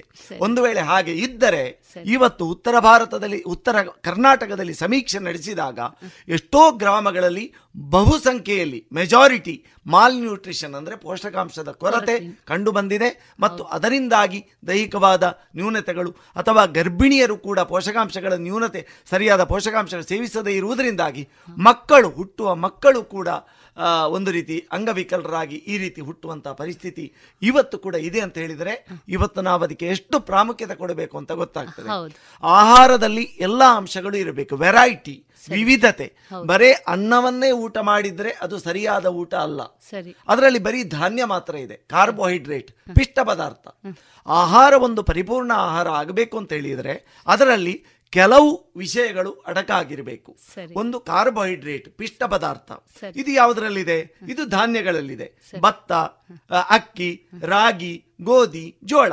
ಇದು ಸಾಮಾನ್ಯವಾಗಿ ಭಾರತದ ದೇಶದಲ್ಲಿ ಪ್ರಚಲಿತವಿರುವ ಧಾನ್ಯಗಳು. ಇದು ಇದು ಇಷ್ಟೇ ಪರಿಪೂರ್ಣವಾದ ಆಹಾರ ಅಲ್ಲ. ನಮ್ಮ ಆಹಾರದ ಬಹುಮುಖ್ಯ ಭಾಗ ಇದು ಆಗಿ ಇದೆ. ಆದರೆ ಇದರ ಜೊತೆಗೆ ಪ್ರೋಟೀನ್. ಸಸಾರಜನಕ ದೇಹದಲ್ಲಿ ಅಂಗಾಂಶಗಳ ಬೆಳವಣಿಗೆ ಇರಬಹುದು ಅಥವಾ ಮಕ್ಕಳ ಬೆಳವಣಿಗೆ ಇರಬಹುದು. ದುರಸ್ತಿಯಾದ ಕೋಶಗಳನ್ನು ಸರಿಪಡಿಸುವುದು ಇರಬಹುದು ಇದು ಎಲ್ಲದಕ್ಕೆ ಕೂಡ ಪ್ರೋಟೀನ್ ಅಥವಾ ನಾವು ಕನ್ನಡದಲ್ಲಿ ಸಸಾರಜನಕ ಅಂತ ಹೇಳ್ತೇವೆ. ಅದು ಬಹಳ ಪ್ರಾಮುಖ್ಯವಾಗಿದೆ. ಆದರೆ ಈ ಸಸಾರಜನಕದ ಬಗ್ಗೆ ಜನರಿಗೆ ಸಸಾರ ಆಗಿರುವಂತಹ ಒಂದು ಸ್ಥಿತಿ ಇದೆ. ಅಂದ್ರೆ ಅದು ಗೊತ್ತಿಲ್ಲ. ಇದು ಯಾವುದರಲ್ಲಿ ಲಭ್ಯತೆ ಅಂದ್ರೆ ಬೇಳೆಕಾಳುಗಳು. ಹಾಲು ಇದರಲ್ಲೆಲ್ಲ ಲಭ್ಯ ಇರ್ತದೆ. ಆದರೆ ಆದ ಕಾರಣ ಅಕ್ಕಿ ರಾಗಿ ಗೋಧಿ ಜೋಳದ ಒಟ್ಟಿಗೆ ಬೇಳೆಕಾಳುಗಳನ್ನು ಕೂಡ ಸೇರಿ ದಿನನಿತ್ಯದ ಒಂದು ಭಾಗ ಆಗಬೇಕು ಆಹಾರದಲ್ಲಿ ಎನ್ನುವುದು. ಆಗ ಪ್ರೋಟೀನ್ ದೇಹದ ಬೆಳವಣಿಗೆಗೆ ಅತ್ಯಂತ ಅಗತ್ಯ ಇರುವ ಅಂಶ ಎನ್ನುವಂಥದ್ದು ಇವತ್ತು ಜನರಿಗೆ ಗೊತ್ತಾಗಬೇಕಾಯ್ತು. ಅದು ತೊಗರಿ ಬೇಳೆ ಇರಬಹುದು ಉದ್ದು ಇರಬಹುದು ಅಥವಾ ಯಾವುದೇ ಇರಬಹುದು ಆ ಬೇಳೆಕಾಳುಗಳ ಅಂಶ ಅದರಲ್ಲೂ ಕೂಡ ಮಕ್ಕಳಲ್ಲಿ ವಿಶೇಷವಾಗಿ ಅದು ಅಗತ್ಯ ಇದೆ. ಇದು ಕಾರ್ಬೋಹೈಡ್ರೇಟ್ ಪ್ರೋಟೀನು. ಇನ್ನು ಫ್ಯಾಟ್ ಕೊಬ್ಬಿನ ಅಂಶ. ಕೊಬ್ಬಿನ ಅಂಶ. ಕೊಬ್ಬಿನ ಅಂಶ ಯಾಕೆ ತಗೊಳ್ಬೇಕು ಅಂತ ಹೇಳಿದ್ರೆ ಕೊಬ್ಬಿನ ಅಂಶ ಕೆಲವರು ಸಂಪೂರ್ಣವಾಗಿ ಅದನ್ನು ನಿರಾಕರಿಸುವಂತವರು ಇದ್ದಾರೆ ಸರಿ. ಏನು ಕೊಬ್ಬಿನ ಅಂಶವನ್ನು ಸ್ವಲ್ಪವೂ ತೆಗೆದುಕೊಳ್ಳದೆ ಆ ರೀತಿಯ ಒಂದು ಪತ್ತೆ ಮಾಡುವವರು ಇದ್ದಾರೆ. ಸರಿ. ಕೊಬ್ಬಿನ ಅಂಶವನ್ನು ಅತಿಯಾಗಿ ಸೇವನೆ ಮಾಡುವುದು ಎಷ್ಟು ಹಾನಿಕಾರಕವೋ ಕೊಬ್ಬಿನ ಅಂಶವನ್ನು ಸಂಪೂರ್ಣವಾಗಿ ಆಹಾರದಿಂದ ಹೊರಗಿಡುವುದು ಕೂಡ ಅಷ್ಟೇ ಹಾನಿಕಾರಕ ಎಂಬುದು ಜನರಿಗೆ ಗೊತ್ತಾಗಬೇಕಿದೆ. ಅದು ಆಹಾರದಲ್ಲಿ ಖಂಡಿತ ಆಗತ್ತೆ ಯಾಕೆಂದ್ರೆ ಕೊಬ್ಬಿನ ಮೂಲಕವೇ ನಮ್ಮ ದೇಹಕ್ಕೆ ಲಭ್ಯವಾಗುವ ವಿಟಾಮಿನ್ಗಳಿದೆ. Vitamin A vitamin D vitamin E ಮತ್ತು ವಿಟಾಮಿನ್ ಕೆ. ಈ ನಾಲ್ಕು ವಿಟಾಮಿನ್ಗಳು ಫ್ಯಾಟ್ ಸೊಲ್ಯುಬಲ್ ವಿಟಾಮಿನ್ಸ್ ಆದ ಕಾರಣ ಕೊಬ್ಬನ್ನು ಸೇವಿಸುವುದರಿಂದ ಬರೀ ಕೊಬ್ಬು ಮಾತ್ರ ಅಲ್ಲ ಕೊಬ್ಬಿನಲ್ಲಿ ಕರಗಿರುವಂತಹ ವಿಟಾಮಿನ್ಗಳು ಕೂಡ ದೇಹಕ್ಕೆ ಲಭ್ಯ ಆಗ್ತದೆ ಎನ್ನುವಂತಹ ವಿಷಯ ಗಮನಿಸಬೇಕಾದ ಅಂಶ. ಆದ ಕಾರಣ ಫ್ಯಾಟ್ ಬೇಕು ಕೊಬ್ಬಿನ ಅಂಶ ಬೇಕು ಕಾರ್ಬೋಹೈಡ್ರೇಟ್ ಬೇಕು ಪ್ರೋಟೀನ್ ಬೇಕು. ಅದರ ಜೊತೆಗೆ ನಮಗೆ ಯಾವುದೇ ಶಕ್ತಿಯನ್ನು ಕೊಡುವ ಕೊಡದೇ ಇರುವ ಆದರೆ ಈ ಎಲ್ಲ ಶಕ್ತಿಗಳು ದೇಹದಲ್ಲಿ ಉತ್ಪಾದನೆಯಾಗಿ ದೇಹದ ಕೋಶಗಳನ್ನು ಸುಸ್ಥಿತಿಯಲ್ಲಿಟ್ಟು ಇದು ಎಲ್ಲವೂ ದೇಹಕ್ಕೆ ಸದುಪಯೋಗ ಆಗುವಂತೆ ನೋಡಿಕೊಳ್ಳುವ ವಿಟಾಮಿನ್ಗಳು ಅಂದರೆ ಜೀವಸತ್ವಗಳು ಬಹಳ ಪ್ರಾಮುಖ್ಯವಾದ ಅಂಶ. ಇದು ದೇಹಕ್ಕೆ ನೇರವಾಗಿ ಶಕ್ತಿ ಪ್ರದಾನ ಮಾಡುವುದಿಲ್ಲ. ಆದರೆ ಇದು ಇಲ್ಲದಿದ್ದರೆ ಎಲ್ಲ ಬಣ್ಣ ಮಸಿನುಂಗಿತ್ತು ಅಂತ ಹೇಳುವುದಾಗಿ ನಾವು ಎಷ್ಟು ಅನ್ನ ಊಟ ಮಾಡಿದರೂ ದೇಹವನ್ನು ಸುಸ್ಥಿತಿಯಲ್ಲಿ ಇಡುವುದಕ್ಕೆ ಸಾಧ್ಯವಾಗುವುದಿಲ್ಲ. ಈ ವಿಟಾಮಿನ್ಗಳು ಇಲ್ಲದಿದ್ದರೆ. ಮತ್ತೆ ಲವಣಾಂಶಗಳು. ಕ್ಯಾಲ್ಸಿಯಂ ಇರಬಹುದು ಸೋಡಿಯಂ ಇರ್ಬೋದು ಪೊಟ್ಯಾಷಿಯಂ ಇರ್ಬೋದು ಇದು ಎಲ್ಲವೂ ಲವಣಾಂಶಗಳು. ಆ ಲವಣಾಂಶಗಳು ಕೂಡ ನಮ್ಮ ದೇಹಕ್ಕೆ ಅಗತ್ಯ ಇದೆ. ದೇಹದಲ್ಲಿನ ಜೀವಕೋಶಗಳ ಚಯಾಪಚಯ ಕ್ರಿಯೆ ಬಯೋಕೆಮಿಕಲ್ ಜೀವರಾಸಾಯನಿಕ ಕ್ರಿಯೆಗಳು ಜರುಗುವುದಕ್ಕೆ ಕೋಶಗಳ ಸ್ಥಿತಿಯನ್ನು ಕಾಯ್ದುಕೊಳ್ಳೋದು ಇದು ತುಂಬಾ ಅಗತ್ಯ ಇದೆ. ವಿಟಾಮಿನ್ಗಳು ಅಂತ ಹೇಳಿದೆ ಜೀವಸತ್ವಗಳು ಅಂತ. ಜೀವಸತ್ವಗಳಲ್ಲಿ ನಾನಾ ಭಾಗ ಬಗೆಗಳಿದೆ. ಅದರಲ್ಲಿ ಪ್ರಾಮುಖ್ಯವಾದದ್ದು ನಾವು ಹೇಳ್ತೇವೆ. ಯಾವುದು? Vitamin C vitamin A vitamin D vitamin K vitamin B complex ಅಂತ ಹೇಳಿ ಬಿ ಒನ್ ಬಿ ಒಂದು ಬಿ ಆರು ಬಿ ಹನ್ನೆರಡು ಈ ರೀತಿ. ಆ ವಿಟಾಮಿನ್ಗಳಲ್ಲಿಯೂ ಮತ್ತೆ ಹಲವಾರು ಥರ ಇದೆ. ಆದ ಕಾರಣ ಇದು ಒಂದೊಂದರಲ್ಲಿ ಒಂದೇ ಆಹಾರದಲ್ಲಿ ಎಲ್ಲವೂ ಲಭ್ಯ ಆಗುವುದಿಲ್ಲ ವಿಟಾಮಿನ್ಗಳು. ಈಗ ತರಕಾರಿಗಳಲ್ಲಿ ಒಂದಷ್ಟು ಕೆಲವು ಬಗೆಯ ವಿಟಾಮಿನ್ಗಳು ಇರ್ತದೆ. ಈಗ ವಿಟಾಮಿನ್ ಸಿ ಅದು ಹಣ್ಣುಗಳಲ್ಲಿ ಇರ್ತದೆ. ಹಾಲಿನಲ್ಲಿ ಇಲ್ಲ.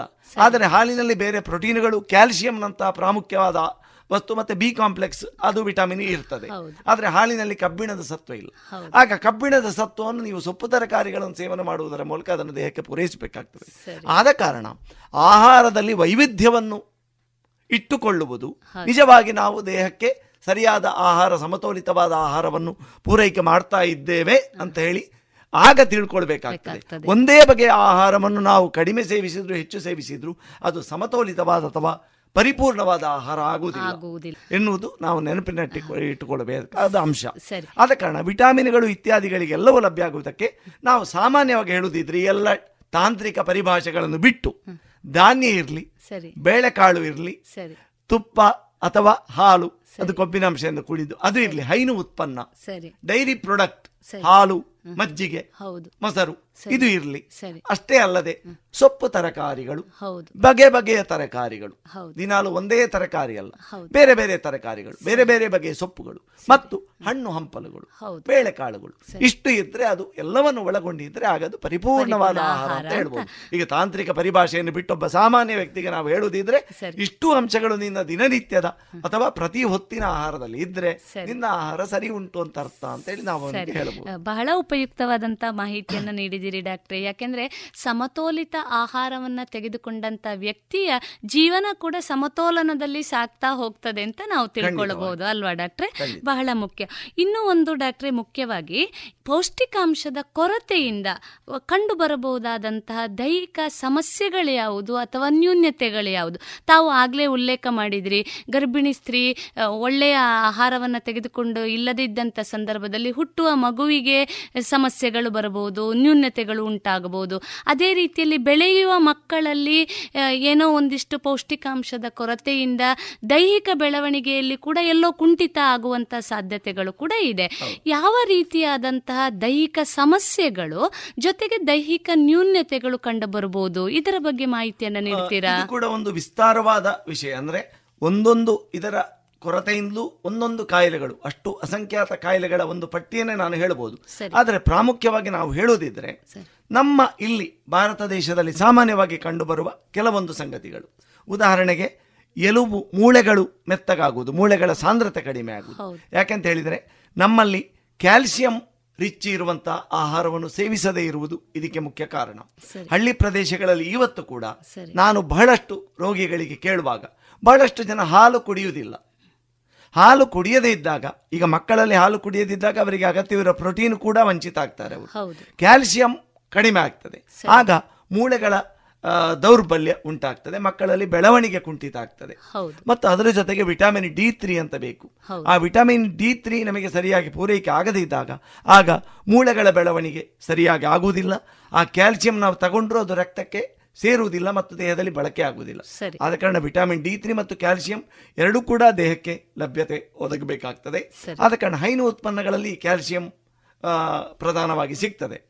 ಬೇರೆ ವಸ್ತುಗಳಲ್ಲೂ ಸ್ವಲ್ಪ ಸ್ವಲ್ಪ ಇದೆ ಅದು ಮುಖ್ಯವಾಗಿ ಹೈನು ಉತ್ಪನ್ನಗಳಲ್ಲಿ.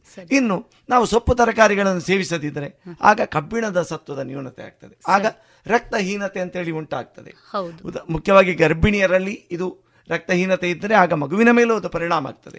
ಕಬ್ಬಿಣದ ಸತ್ವಕ್ಕೆ ನಾವು ಸೊಪ್ಪು ತರಕಾರಿಗಳನ್ನು ಆಹಾರದ ಮುಖ್ಯ ಭಾಗವನ್ನಾಗಿ ನಾವು ಇಟ್ಕೊಳ್ಬೇಕಾಗ್ತದೆ ಆಹಾರದ ಜೊತೆಗೆ. ಇನ್ನು ಪ್ರೋಟೀನ್ ಪ್ರೋಟೀನ್ ಅಂಶಗಳ ಕಮ್ಮಿ ಆದರೆ ದೇಹದ ಬೆಳವಣಿಗೆ ಕುಂಠಿತ ಆಗುವುದು ಅಥವಾ ದೇಹಗಳ ದುರಸ್ತಿ ಸರಿಯಾಗದೇ ಇರುವುದು. ಬೇರೆ ಬೇರೆ ಅದನ್ನು ವೈದ್ಯಕೀಯ ಪರಿಭಾಷೆಗಳಲ್ಲಿ ಉಲ್ಲೇಖಿಸಿದ್ದಾರೆ.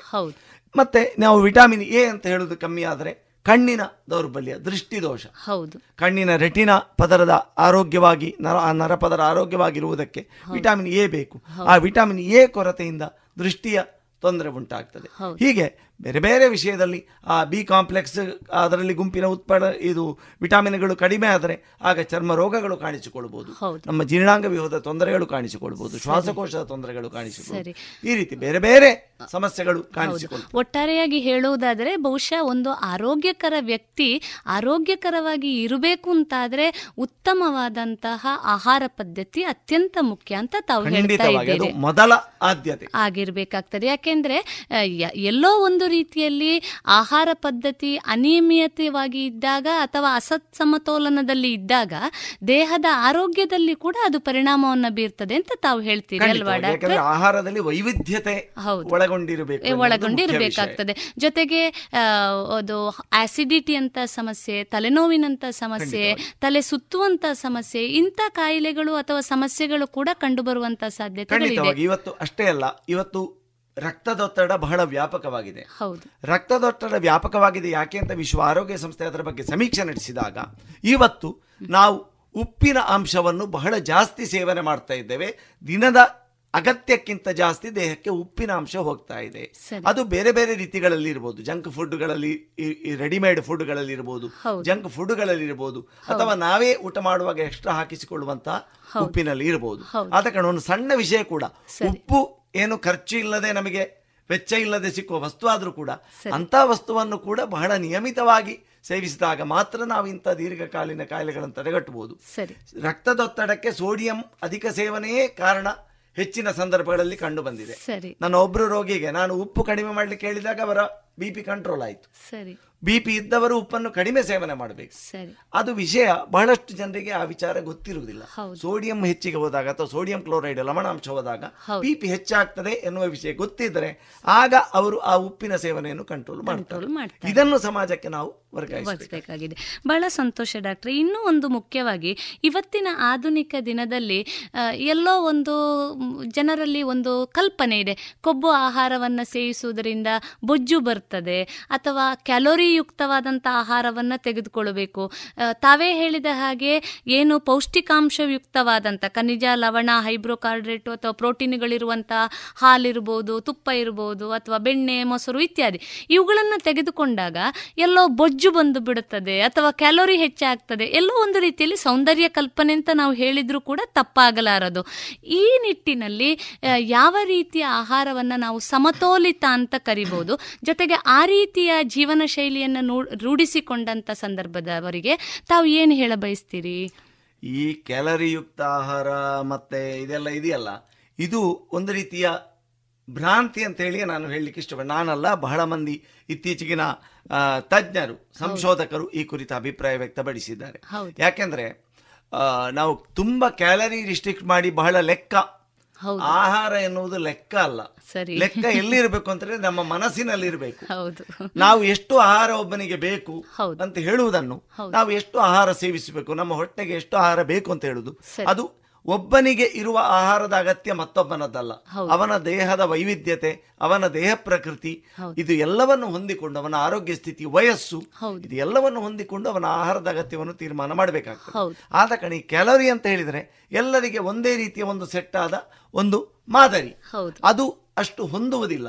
ಮತ್ತು ಆ ರೀತಿಯ ವಿಪರೀತಕ್ಕೆ ನಾವು ಒಂದು ರೀತಿಯ ಆಹಾರ ಪದ್ಧತಿಯನ್ನು ಕೊಂಡು ಹೋದಾಗ ಅದು ಒಳ್ಳೆಯದಕ್ಕಿಂತ ಹಾನಿಯೇ ಮಾಡುವ ಸಂಭವ ಉದಾಹರಣೆಗೆ. ನೀವು ಹೇಳಿದ್ರೆ ಈಗ ಕೊಬ್ಬನ್ನು ತುಂಬಾ ರಿಸ್ಟ್ರಿಕ್ಟ್ ಮಾಡುವಂತದ್ದು ಅಂತ. ಇದು ನಿಜವಾಗಿ ಖಂಡಿತವಾಗಿ ಒಳ್ಳೆ ಲಕ್ಷಣ ಅಲ್ಲ. ಎಷ್ಟು ಬೇಕೋ ಅದನ್ನು ಹಿತಬುಕ್ ಮಿತಬುಕ್ ಋತಬುಕ್ ಅಂತ. ಹಿತವಾದುದನ್ನು ಮಿತವಾಗಿ ಸೇವಿಸುವಂತ. ಸರಿ. ಏನು ಸೇವಿಸದೇ ಇದ್ರೂ ಅದು ಸರಿಯಾಗುವುದಿಲ್ಲ. ಅತಿಯಾಗಿ ಸೇವಿಸಿದ್ರೂ ಅದು ವಿಪರೀತಕ್ಕೆ. ಆರೋಗ್ಯಕ್ಕೆ ಹಾನಿಕಾರಕವಾಗ್ತದೆ. ಸರಿ. ಈಗ ಎಷ್ಟು ಅಂತ ಹೇಳಿದ್ರೆ ಒಂದು ಚಮಚ ತುಪ್ಪ ಉಪಯೋಗಿಸಬಹುದು ಅದೇ ಕಾಲು ಗ್ಲಾಸ್ ತುಪ್ಪ ಉಪಯೋಗ ಮಾಡಿದರೆ ಅದು ವಿಪರೀತಕ್ಕೆ ಹೋಗ್ತದೆ. ಆದ ಕಾರಣ ನಾವು ನಿಮ್ ಬಹಳ ಜನರಿಗೆ ಗೊತ್ತಿರಬಹುದು ಕೆಲವು ವರ್ಷಗಳ ಹಿಂದೆ ಒಬ್ಬರು ಪ್ರಸಿದ್ಧ ಚಲನಚಿತ್ರ ನಟಿ ಹೆಸರು ಯಾರು ಅಂತ ನನಗೆ ನೆನಪಾಗ್ತಾ ಇಲ್ಲ. ಬಟ್ ಇದು ಪತ್ರಿಕೆಗಳಲ್ಲಿ ಬಂದಿದೆ. ಅವರು ತುಂಬಾ ಕ್ಯಾಲರಿಯುಕ್ತ ಆಹಾರ. ಯಾಕಂದ್ರೆ ಅವರ ಫಿಸಿಕ್ ಮೇಂಟೈನ್ ಮಾಡ್ಲಿಕ್ಕೆ ಅವರ ದೇಹ ಸೌಂದರ್ಯವನ್ನು ಮೇಂಟೈನ್ ಮಾಡ್ಲಿಕ್ಕೆ ಅಂತೇಳಿ ತುಂಬಾ ಬಹಳ ರಿಸ್ಟ್ರಿಕ್ಟೆಡ್ ಡಯಟ್ ಎಲ್ಲ ಲೆಕ್ಕ ಮಾಡಿ ತೂಕ ಮಾಡಿ ಆಹಾರ ತಗೊಳ್ಳೋದಂತೆ ಕ್ಯಾಲರಿಯುಕ್ತ ಆಹಾರ. ಸರಿ. ಮತ್ತು ಕೊಬ್ಬನ್ನು ಎಲ್ಲ ಬಿಡುವಂತದ್ದು ಶರೀರದ ತೂಕವನ್ನು ಅವರಿಗೆ ನಟಿಯರಿಗೆ ಅದು ಪ್ರಾಧಾನ್ಯ. ಆ ದೇಹದ ತೂಕವನ್ನು ಮಿತಿಯಲ್ಲಿ ಮಿತಿಯಲ್ಲಿಟ್ಟುಕೊಡುವಂತ ಆ ಕಾರಣಕ್ಕೋಸ್ಕರ ಅವರು ವಿಪರೀತ ಆಹಾರ ಪದ್ಧತಿಯ ನಿಯಮಗಳನ್ನು ಮಾಡಿ ಅಷ್ಟು ಮಾಡಿದ್ರು ಕೂಡ ಅವರು ಬಹಳ ಅವರ ಯುವ ವಯಸ್ಸಿನಲ್ಲಿ ಸರಿ. ಬಹುದೊಡ್ಡ ಕ್ಯಾನ್ಸರ್ ರೋಗಕ್ಕೆ ತುತ್ತಾದರು ಎನ್ನುವುದು ಅದು ಪತ್ರಿಕೆಗಳಲ್ಲಿ ಬಂದ ವಿಷಯ. ಅಂದ್ರೆ ಇಲ್ಲಿ ಈ ವಿಪರೀತವಾದ ಒಂದು ಕ್ಯಾಲರಿ ಯುಕ್ತ ಅಥವಾ ರಿಸ್ಟ್ರಿಕ್ಷನ್ ಆಫ್ ಡಯಟ್ ಒಂದು ರೋಗಕ್ಕೆ ಕಾರಣ ರೋಗಕ್ಕೆ ಕಾರಣ ಆಗುವಂತ ಸಾಧ್ಯತೆ ಯಾವುದನ್ನೇ ಆದ್ರೂ ಅದು ಆಯುರ್ವೇದದಲ್ಲಿ ಹೇಳಿದ ಹಿತಬುಕ್ ಮಿತಬುಕ್ ಋತಬುಕ್ ಎನ್ನುವಂಥದ್ದೇ ಹೆಚ್ಚು ಸೂಕ್ತವಾದದ್ದು. ಮತ್ತು ಒಬ್ಬನ ಅಗತ್ಯ. ಹೌದು. ಅದು ಆಯುರ್ವೇದದಲ್ಲಿ ಸ್ಪಷ್ಟ ಇದೆ. ಆಹಾರಂ ಜರಣ ಶಕ್ತಿ ಅಂತ. ಸರಿ. ಅಂದ್ರೆ ಅವನವನ ಜೀರ್ಣಕ್ರಿಯೆಗೆ ಅನುಸರಿಸಿ ಅವನ ಆಹಾರ ಇರಬೇಕಾಗ್ತದೆ. ಸರಿ ಸರಿ.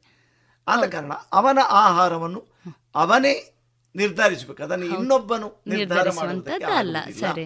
ಆದ ಕಾರಣ ಕೆಲವೊಂದು ಕೆಲವೊಂದು ವಿಶಿಷ್ಟ ಸಂದರ್ಭಗಳಲ್ಲಿ ಕಾಯಿಲೆ ಎಲ್ಲ ಇದ್ದಾಗ ಆಗ ಕೆಲವೊಂದು ನಿಬಂಧನೆಗಳನ್ನು ವೈದ್ಯರು ಸೂಚಿಸ್ತಾರೆ. ಆದರೆ ಇದು ಎಲ್ಲಕ್ಕೂ ಮುಖ್ಯವಾಗಿ ಒಬ್ಬನು ತನ್ನ ಆರೋಗ್ಯವನ್ನು ಕಾಪಾಡಬೇಕಿದ್ರೆ ಒಂದು ಬಹಳ ಸರಳವಾದ ಒಂದು ಸೂತ್ರ ಹೇಳಿದ್ದಾರೆ. ಹೊಟ್ಟೆಯ ಜಠರದ ಅರ್ಧ ಭಾಗವನ್ನು ಘನ ಆಹಾರದಿಂದ ತುಂಬಿಸಬೇಕಂತೆ. ಮತ್ತೆ ಉಳಿದ ಕಾಲು ಭಾಗವನ್ನು ದ್ರವ ಆಹಾರದಿಂದ ನೀರು ಇತ್ಯಾದಿ ದ್ರವ ಆಹಾರದಿಂದ. ಮತ್ತೆ ಉಳಿದ ಕಾಲು ಭಾಗವನ್ನು ಗಾಳಿ ಸಂಚಾರಕ್ಕೆ ಬಿಡಬೇಕು ಅಂತ. ಸರಿ ಸರಿ. ಸರಳ ಆಹಾರ. ಹೌದು. ಸಾಮಾನ್ಯ ಇನ್ನೂ ಸರಳವಾಗಿ ಹೇಳುದಿದ್ರೆ ಹೊಟ್ಟೆ ತುಂಬಾ ಊಟ ಮಾಡುವುದು. ಒಳ್ಳೇದು ಅಂತ ತಿಳ್ಕೊಂಡಿದ್ದಾರೆ. ಆದ್ರೆ ಹೊಟ್ಟೆ ತುಂಬಾ ಊಟ ಮಾಡುದು ಹಾಳು ಹಾಳು ಅಂತ ಹೌದು ಹೊಟ್ಟೆ ತುಂಬಾ ಊಟ ಮಾಡಬಾರದು. ಸ್ವಲ್ಪ ಜಾಗ ಉಳಿಸಿಕೊಂಡು ಊಟ ಮಾಡಬೇಕು ಎನ್ನುವುದು ಬಹಳ ಸೂಕ್ತವಾದ ಸರಳ ಒಂದು ನಿಯಮ. ನಿಯಮ. ಬಹಳ ಸಂತೋಷ ಇನ್ನೊಂದು ಹೇಳಬೇಕು ಅಂತ ಇದ್ರೆ ಇತ್ತೀಚೆಗೆ ಒಂದು ಅಧ್ಯಯನ ಮಾಡಿದರು ವಿಜ್ಞಾನಿಗಳು. ಹಾರ್ಟ್ ಅಟ್ಯಾಕು ಯಾವಾಗ ಆಗುವ ಹೆಚ್ಚಿನ ಸಂದರ್ಭಗಳಲ್ಲಿ ಇವರು ಹೊಟ್ಟೆ ಬಿರಿಯುವ ಹಾಗೆ ಊಟ ಮಾಡಿದ ಸಂದರ್ಭಗಳಲ್ಲಿ ಹಾರ್ಟ್ ಅಟ್ಯಾಕ್ ಆಗುವ ಸಾಧ್ಯತೆ ಜಾಸ್ತಿ. ಜಾಸ್ತಿ. ಫುಲ್ ಮೀಲ್ ಹೌದು. ಆಫ್ಟರ್ ಫುಲ್ ಮೀಲ್ ಡಯಟ್ ಹೊಟ್ಟೆ ತುಂಬಾ ಮತ್ತೆ ಮತ್ತೆ ತುರುಕಿಸಿ ಆಹಾರವನ್ನು ತುರುಕಿಸಿ ಅಂತ ಊಟ ಇದೆಯಲ್ಲ. ಹೌದು. ಅದು ಹಾರ್ಟ್ ಅಟ್ಯಾಕ್ ಆಗುವ ಸಾಧ್ಯತೆಯನ್ನು ಜಾಸ್ತಿ ಮಾಡ್ತದೆ ಎನ್ನುವ ಒಂದು. ವಿಷಯಾಂಶ ಇತ್ತೀಚೆಗೆ ಬೆಳಕಿಗೆ ಬಂದಿದೆ. ಬಹುಶಃ ನಮ್ಮ ದೈನಂದಿನ ಬದುಕಿನಲ್ಲಿ ನಮ್ಮ ಜನಜೀವನದಲ್ಲಿ ನಾವು ಯಾವ ರೀತಿಯ ಆಹಾರ ಶೈಲಿಯನ್ನು ರೂಢಿಸಿಕೊಂಡಿದ್ದೇವೋ ಅದನ್ನೇ ಬಳಕೆ ಮಾಡ್ತಾ ಹೋದಲ್ಲಿ ನಿಜವಾದಂತಹ ಸಾತ್ವಿಕವಾದ ಆಹಾರ ಜೊತೆಗೆ ಆರೋಗ್ಯಕರವಾದಂತಹ ಜೀವನಕ್ಕೆ ಬೇಕಾದ ಆಹಾರ ನಮಗೆ ಸಿಗ್ಲಿಕ್ಕೆ ಖಂಡಿತವಾಗಿ ಸಾಧ್ಯ ಇದೆ ಅಲ್ವಾ ಡಾಕ್ಟರ್? ಖಂಡಿತವಾಗಿ. ಯಾಕಂದ್ರೆ ಪ್ರಾಚೀನ ಆಹಾರ ಪದ್ಧತಿಗೆ ನಾವು ಮತ್ತೆ ಮರಳುವುದು ಹೆಚ್ಚು ಸೂಕ್ತ ಎನ್ನುವುದು ಇತ್ತೀಚೆಗಿನ ಸಂಶೋಧನೆಗಳು ಹೇಳ್ತಾ ಇದೆ. ಪ್ರಾಚೀನ ಆಹಾರ ಪದ್ಧತಿಯಲ್ಲಿ ಆಹಾರ ಹೇಗಿತ್ತು ಅಂದ್ರೆ ಆಹಾರವನ್ನು ಜಗಿಯುವುದಕ್ಕೆ ಹೆಚ್ಚು ಅವಕಾಶ ಇತ್ತು. ಈಗ ತರಕಾರಿಗಳಿರ್ಬೋದು. ಮೂಲ ನಮ್ಮ ಮೂಲ ಮಾನವ ಜನಾಂಗ ನೋಡಿದರೆ ಹಸಿ ತರಕಾರಿಗಳು ಗೆಡ್ಡೆ ಗೆಣಸುಗಳು ಅದನ್ನು ಜಗಿದು ಜಗಿದು.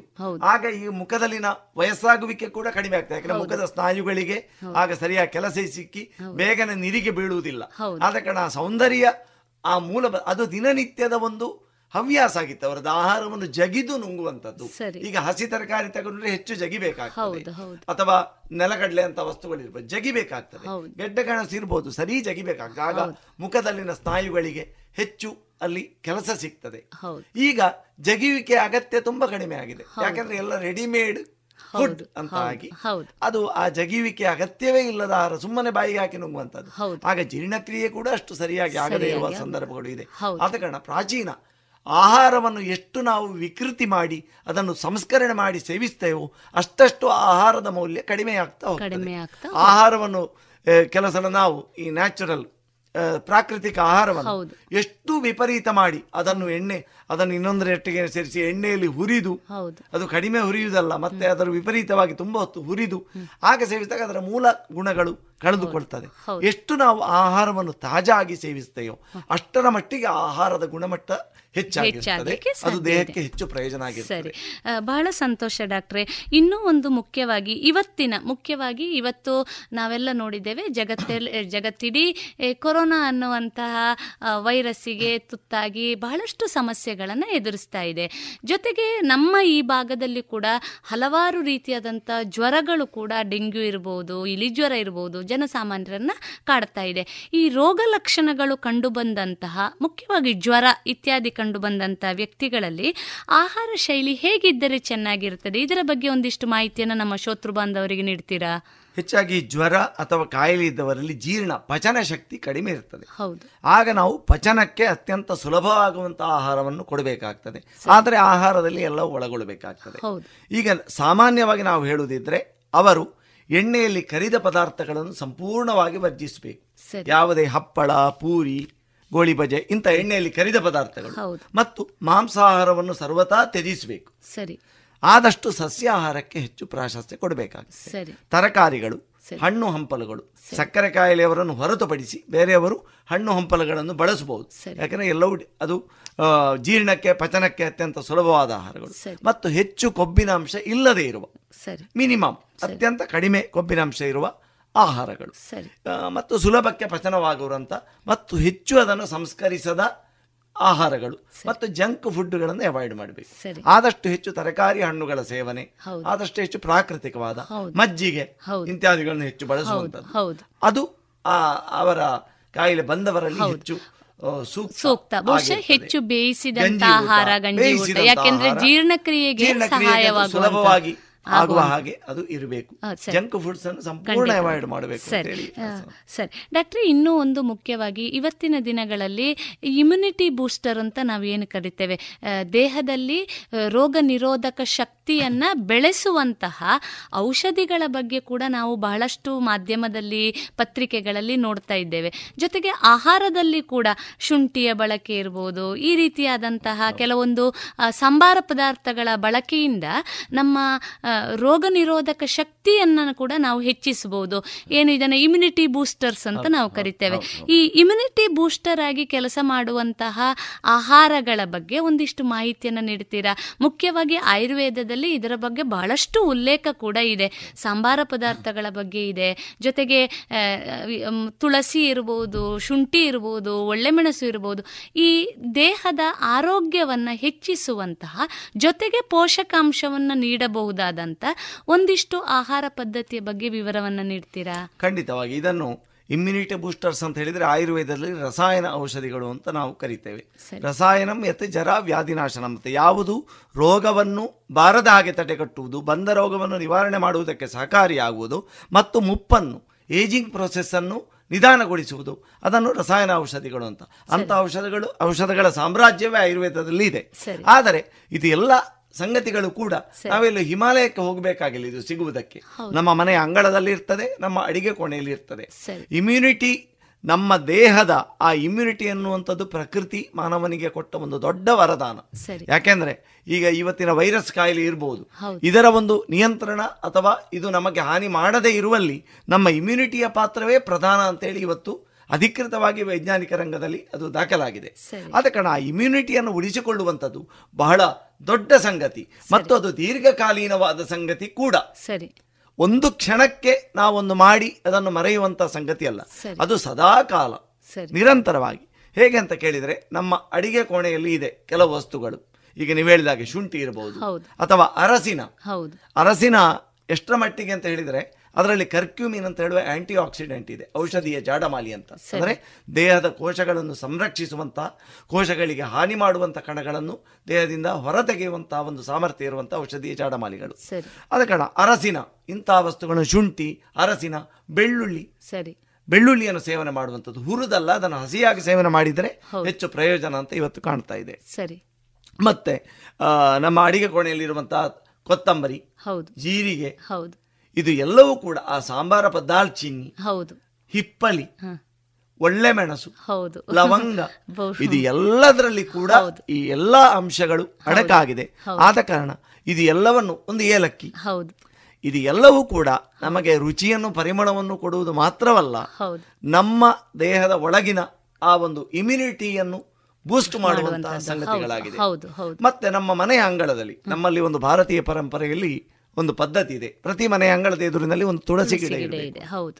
ತುಳಸಿ ಗಿಡ ಯಾಕೆ ಇರಬೇಕು ಅಂತ ನಾವು ಯೋಚನೆ ಮಾಡಿದರೆ ಯೋಚನೆ ಮಾಡಬೇಕು ಅಂತ ನಾನು ಹೇಳುವುದು. ಯೋಚನೆ ಮಾಡಿದರೆ ಅಂದ್ರೆ ತುಳಸಿ ಅದು ಬಹಳಷ್ಟು ಔಷಧೀಯ ಮೌಲ್ಯ ಒಳ ಒಳಗೊಂಡದ್ದು. ಸರಿ. ಅದಕ್ಕೆ ದೇವರ ಸ್ಥಾನ ಕೊಟ್ಟಿದ್ದಾರೆ. ಯಾಕೆಂದ್ರೆ ಅದು ನಮ್ಮ ಆರೋಗ್ಯವನ್ನು ಕಾಪಾಡಿಕೊಳ್ಳುವಲ್ಲಿ ಅಷ್ಟು ಮಹತ್ವದ ಪಾತ್ರ ವಹಿಸ್ತದೆ ಎನ್ನುವ ಕಾರಣಕ್ಕೆ. ಅದು ನಮಗೆ ಉಪಯೋಗಿಸಬೇಕಾದಾಗ ತತ್ಕ್ಷಣಕ್ಕೆ ಲಭ್ಯ ಇರಬೇಕು ಎನ್ನುವ ಕಾರಣಕ್ಕೆ ಮನೆ ಅಂಗಳದಲ್ಲಿ ತುಳಸಿ ಗಿಡ ನೆಡಿ ಅಂತ. ಅದನ್ನು ಹುಡುಕಿಕೊಂಡು ಹೋಗುವಾಗ ಸಂದರ್ಭ ಬರಬಾರದು. ಅದು ತತ್ಕ್ಷಣಕ್ಕೆ ತುಳಸಿ ರಸ ಸೇವನೆ ಮಾಡಬೇಕು ಅಂತ ಹೇಳಿದ್ರೆ ತುಳಸಿ ಅಂಗಳದಲ್ಲಿ ಇರಬೇಕು.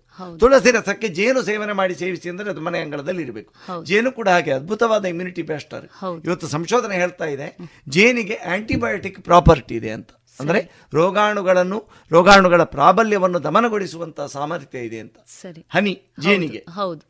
ಅದ ಕಾರಣ ಎಲ್ಲ ಸಂಗತಿಗಳು ಮತ್ತು ಇವತ್ತು ನೆಲನೆಲ್ಲಿ ಹೌದು. ಇವತ್ತು ಅದ್ಭುತವಾದ ಒಂದು ಪ್ರಚಾರವನ್ನು ಪಡ್ಕೊಂಡಿದೆ.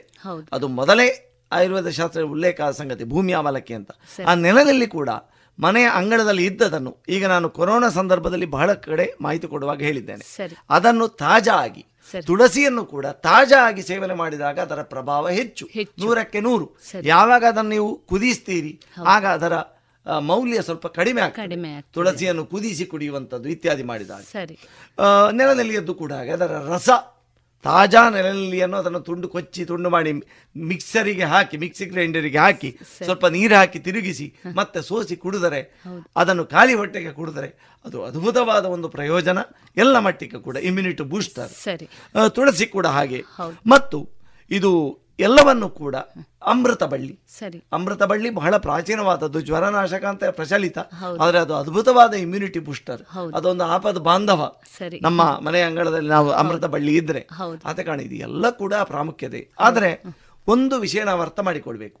ಯಾವುದೇ ಆದ್ರೂ ಕೂಡ ಒಳ್ಳೆಯದು ಅಂತೇಳಿ ನಾವು ವಿಪರೀತಕ್ಕೆ ಹೋಗಬಾರ್ದು. ಇವತ್ತು ಕಷಾಯ ಒಳ್ಳೆಯದು ಅಂತೇಳಿ ಹೇಳಿ ನಾವು ಕಷಾಯವನ್ನು ಲೀಟರ್ ಗಟ್ಟಲೆ ಕುಡಿದರೆ ಅದು ಖಂಡಿತವಾಗಿ ಹಾನಿಯಾಗ್ತದೆ. ಆಗ್ತದೆ. ಆಗ ಆಯುರ್ವೇದ ಔಷಧ ಬಳಸಿ ಹಾನಿ ಆಯಿತು ಅಂತ ಹೇಳುವ ಪ್ರಚಾರ ಅದಕ್ಕೆ ಸಿಗ್ತದೆ. ಅದರ ಅದನ್ನು ಮಾತ್ರ ಅವತ್ತು ಅದು ಎಷ್ಟು ಪ್ರಮಾಣದಲ್ಲಿ? ಈಗ ಕಷಾಯ ಆದರೆ ಒಂದು ಇಪ್ಪತ್ತರಿಂದ ಮೂವತ್ತು ಎಂ ಎಲ್ ಅಮೃತ ಬಳ್ಳಿಯ ಕಷಾಯ ಎಷ್ಟು ಕುಡಿಬಹುದು. ಇಪ್ಪತ್ತರಿಂದ ಮೂವತ್ತು ಎಂ ಎಲ್ ಬೆಳಿಗ್ಗೆ ಮತ್ತು ರಾತ್ರಿ ಅಂತ. ಕೆಲವು ಸಲ ಕೆಲವು ರೋಗಿಗಳು ಅದನ್ನು ಗ್ಲಾಸು ಗಟ್ಟಲೆ ಕೊರೋನಾ ಬರಬಾರದು ಅಂತ ಹೇಳಿ ತುಂಬಾ ರಕ್ಷಣೆಯನ್ನು ಬಯಸಿ ಹತ್ತು ಗ್ಲಾಸು ಎಂಟು ಗ್ಲಾಸು ಕುಡಿದು ದಿನಕ್ಕೆ ಮಲಬದ್ಧತೆ ಉಂಟಾಗಿ ಹೊಟ್ಟೆ ತೊಂದರೆ ಉಂಟಾಗಿ ನನ್ನ ಹತ್ರ ಬಂದ ಉದಾಹರಣೆಗಳಿದೆ ವೈದ್ಯರ ಹತ್ರ. ಆದ ಕಾರಣ ಒಳ್ಳೆಯದಾದ್ರೂ ಕೂಡ ಅರಸಿನ ಎಷ್ಟು ಸೇವಿಸಬೇಕು? ಹೌದು. ಒಂದು ಸೌಟಲ್ಲ ಒಂದು ಚಮಚ.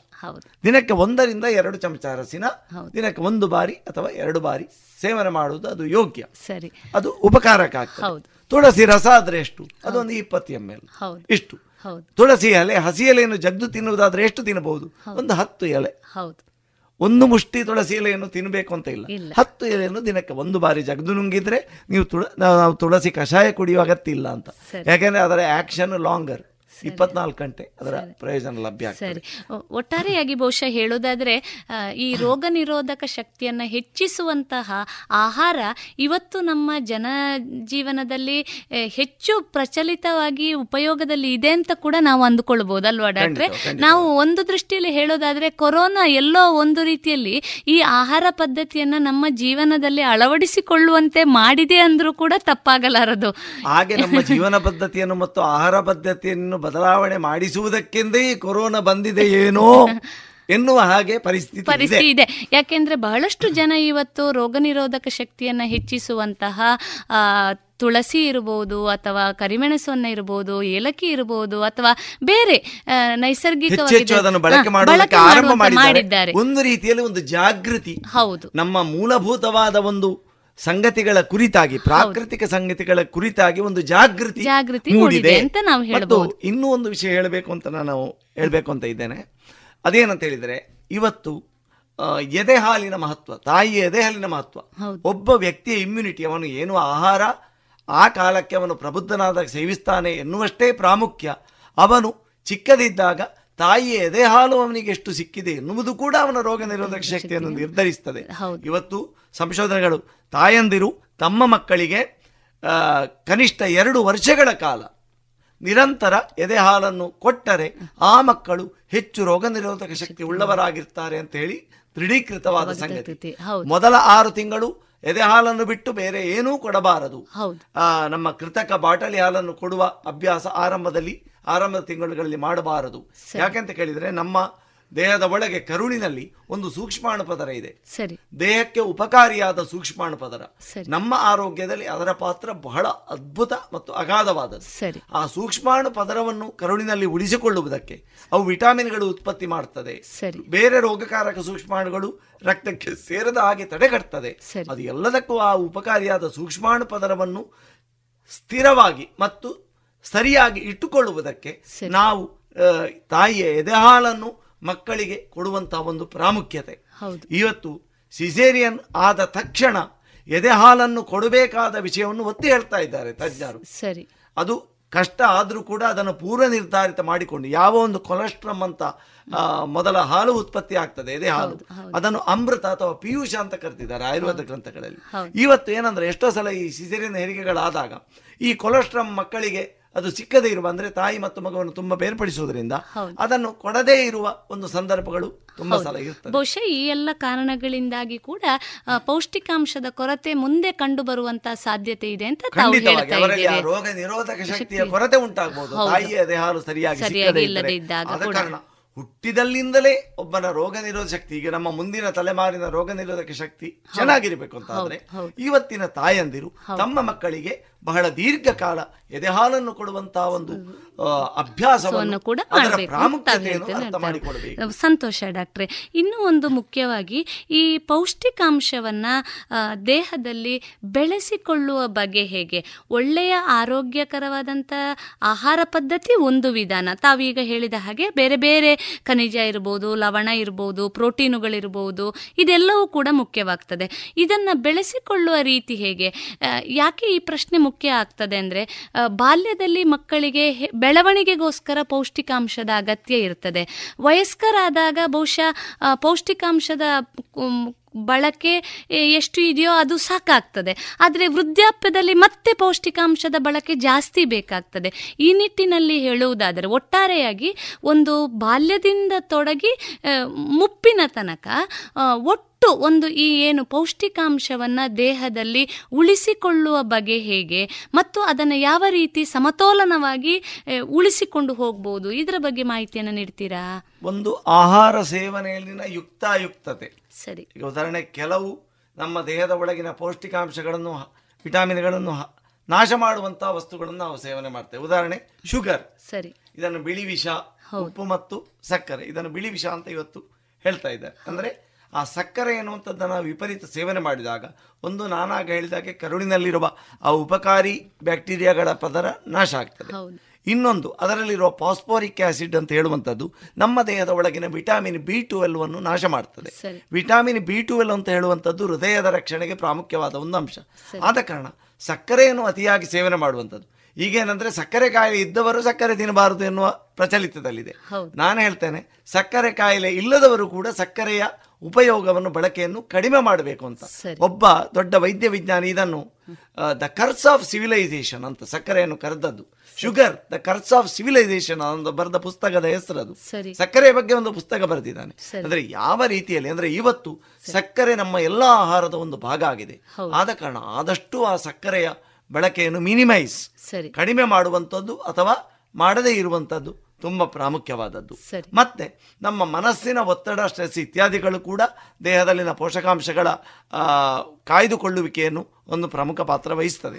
ಆದ ಕಾರಣ ಮನಸ್ಸನ್ನು ಶಾಂತವಾಗಿ ಇಟ್ಟುಕೊಳ್ಳುವಂತಹ ಒಂದು ಜೀವನ ಪದ್ಧತಿ ಆತಂಕ ಒತ್ತಡಗಳು ಇತ್ಯಾದಿಗಳಿಂದ ರಹಿತವಾಗಿರುವಂಥದ್ದು. ಜೀವನ ಶೈಲಿಯಲ್ಲಿನ ಬದಲಾವಣೆ. ಸರಿ. ಮತ್ತೆ ಆಯಾಯ ವಯಸ್ಸಿನ ಇದರಲ್ಲಿ ಅದರ ಅಗತ್ಯಗಳು ವ್ಯತ್ಯಾಸ ಆಗ್ತದೆ.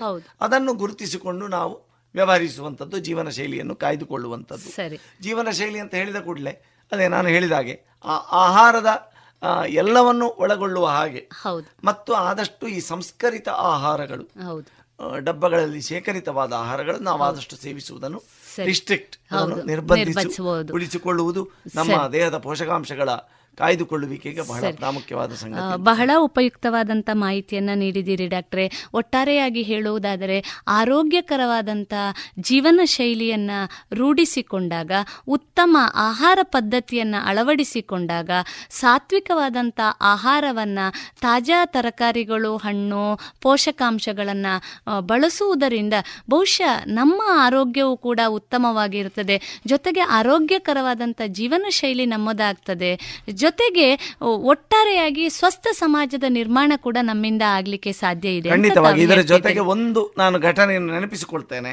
ನಾನು ನಮ್ಮ ಊರಿನ ಸಮೀಪದ ಒಂದು ಶಾಲೆಗೆ ಹೋಗಿದ್ದಾಗ ಸರಿ. ಅದು ಮಕ್ಕಳು ಹೆತ್ತವರ ಸಭೆ. ಸರಿ. ಅಲ್ಲಿಯ ಮುಖ್ಯೋಪಾಧ್ಯಾಯಿನಿ ನನ್ನ ಹತ್ರ ಬಂದು ಹೇಳಿದರು ಡಾಕ್ಟರ್ ನೀವು ಹೇಳುವಾಗ ಹಾಲಿನ ಮಹತ್ವ ಮತ್ತು ತರಕಾರಿಯ ಮಹತ್ವ ಹೇಳಬೇಕು ಅಂತ. ಯಾಕೆ ಅಂತ ಕೇಳಿದೆ. ಆಗ ಆ ಟೀಚರ್ ಹೇಳಿದರು ಬಹಳ ಆಘಾತಕಾರಿ. ಇವತ್ತು ನಾವು ಯೋಜನೆಗಳ ಮೂಲಕ ಮಧ್ಯಾಹ್ನ ಶಾಲೆಯ ಮಕ್ಕಳಿಗೆ ಬಿಸಿಯೂಟವನ್ನು ಕೊಡುವ ವ್ಯವಸ್ಥೆ ಮಾಡಿ ಅದರಲ್ಲಿ ತರಕಾರಿ ಹಾಲು ಇತ್ಯಾದಿಗಳನ್ನು ಕೊಡುವ ವ್ಯವಸ್ಥೆಯನ್ನು ಸರ್ಕಾರ ಮಾಡ್ತಾ ಇದೆ. ಆದರೆ ಇದು ಎಷ್ಟು ಮಾಡಿದ್ರು ಕೂಡ ತಳಮಟ್ಟದಲ್ಲಿ ಏನಾಗ್ತಾ ಇದೆ ಅಂತ ನೋಡಿದರೆ ಅಲ್ಲಿ ಮಕ್ಕಳು ಹಾಲು ಯಾರು ಬೇಡ ಅಂತ ಹೇಳಿ ಹೇಳ್ತಾರೆ ಅಂತ ಅಧ್ಯಾಪಕಿ ನನ್ನ ಹತ್ರದ್ದು ಹೇಳಿಕೊಂಡ್ರು. ನಾನು ಕೇಳಿದೆ ಯಾಕೆ ಅಂತ ಹೇಳಿ. ಆಗ ಅಲ್ಲಿ ಎಲ್ಲರೂ ಅವರ ಹೆತ್ತವರ ಮಕ್ಕಳಿಗೆ ಹೇಳಿ ಕಳಿಸ್ತಾ ಇದ್ದಾರೆ. ಶಾಲೆಯಲ್ಲಿ ಕೊಡುವ ಹಾಲನ್ನು ಸೇವಿಸಬೇಡಿ. ಯಾಕಂದ್ರೆ ಹಾಲು ಕುಡಿದ್ರೆ ಕಫ ಆಗ್ತದೆ ಅಂತ. ಇಂತಹ ಒಂದು ಭ್ರಾಂತಿ ಹಾಗೂ ಮೂಢನಂಬಿಕೆಗಳಿಂದ ಇವತ್ತಿಗೂ ಕೂಡ ಬಹಳಷ್ಟು ಜನ ಈ ಕ್ಯಾಲ್ಸಿಯಂನ ಕೊರತೆಯಿಂದ ಬಳಲ್ತಾ ಇದ್ದಾರೆ. ಮಕ್ಕಳು ಮಕ್ಕಳ ದೇಹದ ಬೆಳವಣಿಗೆ ಕುಂಠಿತ ಆಗ್ತಾ ಇದೆ. ಪೋಷಕಾಂಶಗಳ ನ್ಯೂನತೆ ಕುಂಠಿತ ಆಗ್ತಾ ಇದೆ. ನನಗೆ ನಿಜವಾಗಿ ಆಘಾತ ಆಯಿತು. ಅಲ್ಲಿಯ ಮಕ್ಕಳು ಶಾಲೆ ಮಕ್ಕಳು ಏನು ಮಾಡ್ತಾ ಇದ್ದಾರಂತೆ ಅಂತ ಹೇಳಿದ್ರೆ ಊಟದ ಸಾಂಬಾರಿನಲ್ಲಿ ಶಾಲೆ ಮಕ್ಕಳ ಊಟ ಕೊಡುವ ಸಾಂಬಾರಿನಲ್ಲಿ ಪದಾರ್ಥದಲ್ಲಿ ತರ- ಇರುವ ತರಕಾರಿ ಹೂಳುಗಳನ್ನು ಪ್ರತ್ಯೇಕಿಸಿ ಒಂದು ಗ್ಲಾಸಿನ ಒಳಗೆ ಹಾಕಿ ಅಲ್ಲಿಯ ಶಿಕ್ಷಕರುಗಳಿಗೆ ಗೊತ್ತಾಗದ ಹಾಗೆ ಪಾತ್ರೆ ತೊಳೆಯುವಾಗ ಕಿಟಕಿ ಮೂಲಕ ಬಿಸಾಡ್ತಾ ಇದ್ರು ಅಂತ. ನನಗೆ ಆ ಆ ಘಟನೆಯನ್ನು ಕೇಳಿ ಬಹಳ ಆಘಾತ ಆಯಿತು. ಯಾಕೆಂದ್ರೆ ಯಾವ ರೀತಿ ಯಾಕೆಂದ್ರೆ ತರಕ ಹಾಗೆ ಮಾಡ್ತಾರೆ ಯಾಕೆಂದ್ರೆ ಅವರ ಮನೆಯಲ್ಲಿ ಅದು ನಂಜು ಅಂತ ಹೇಳಿ ಕಳಿಸಿದಾರಂತೆ ಮಕ್ಕಳಿಗೆ. ಅಂದ್ರೆ ಒಂದು ಯೋಜನೆ ಒಂದು ತಳಮಟ್ಟಕ್ಕೆ ಹೋಗಬೇಕಿದ್ರೆ ಜನರಲ್ಲಿ ಕೂಡ ಆ ಜಾಗೃತಿ ಅನ್ನುವಂಥದ್ದು ಬಹಳ ಪ್ರಾಮುಖ್ಯ ಆಗ್ತದೆ. ಜನರಲ್ಲಿ ಅದರ ಕುರಿತು ಅದರ ಆ ಪ್ರಾಮುಖ್ಯತೆ ಗೊತ್ತಿ ತರಕಾರಿಯ ಪ್ರಾಮುಖ್ಯತೆ ಏನು. ಹಾಲು ಸೇವನೆಯ ಪ್ರಾಮುಖ್ಯತೆ ಏನು ಅಂತ ಗೊತ್ತಿಲ್ಲದೆ ಇದ್ರೆ ನಾವು ಎಷ್ಟೇ ಒತ್ತಾಯದಿಂದ ಒಂದು ಯೋಜನೆಯ ಮೂಲಕ ತುರುಕಿಸಿದ್ರೂ ಕೂಡ ತಳಮಟ್ಟದಲ್ಲಿ ಇದು ಜನರಿಗೆ ಸಿಕ್ಕುವುದಿಲ್ಲ. ಅಲ್ಲಿ ಆ ಜಾಗೃತಿ ಆ ಹೆತ್ತವರಿಗೆ ನಾನು ಆ ಹೆತ್ತವರ ಸಭೆಯಲ್ಲಿ ಹೇಳಿದೆ ನಂತರ ಕೆಲವು ದಿನಗಳ ಕಾಲ ಆ ಮುಖ್ಯೋಪಾಧ್ಯಾಯಿನಿ ಫೋನ್ ಮಾಡಿದ್ರು. ನನಗೆ ಡಾಕ್ಟ್ರೆ ನೀವು ಭಾಷಣ ಮಾಡಿದ ನಂತರ ಇಲ್ಲಿ ಹತ್ರ ಮಾತಾಡಿದ ನಂತರ ಈಗ ಎಲ್ಲ ಮಕ್ಕಳು ಹಾಲು ಕುಡಿತಾ ಇದ್ದಾರೆ ಅಂತ. ಬಹಳ ಸಂತೋಷ. ಆಯ್ತು. ನಾನು ಮಾತನಾಡಿದ್ದು ಸಾರ್ಥಕ. ಈಗ ತರಕಾರಿ ಓಡುಗಳನ್ನು ಬಿಸಾಡುವುದಿಲ್ಲ ಅಂತ. ನಾನು ಆ ದಿನವೇ ನನ್ನ ಉಪನ್ಯಾಸ ಮುಗಿಸಿ ಮಕ್ಕಳ ಹತ್ರ ಪ್ರತಿಜ್ಞೆ ಮಾಡಿಸಿ ಅಲ್ಲಿಂದ ಹೊರಟದ್ದು.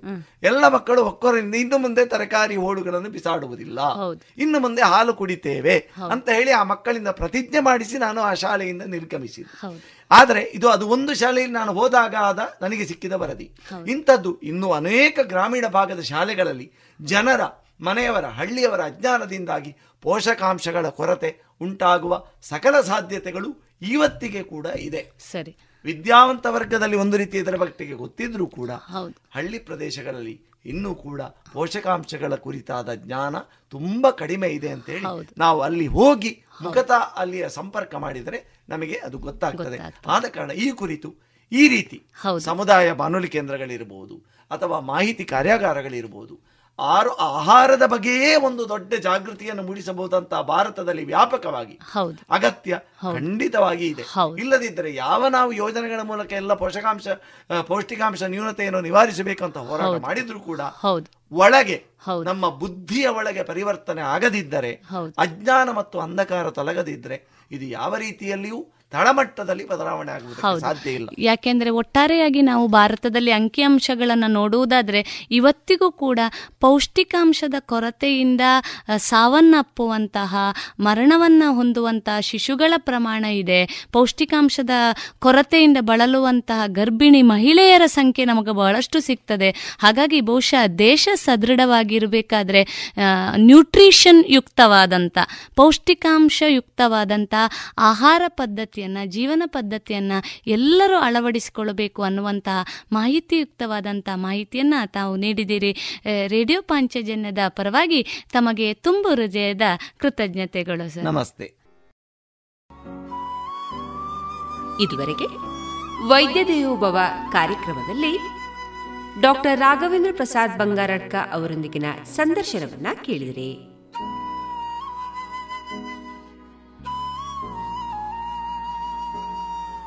ಇನ್ನೀಗ ಕೇಳಿ ಜಾಣ ಸುದ್ದಿ.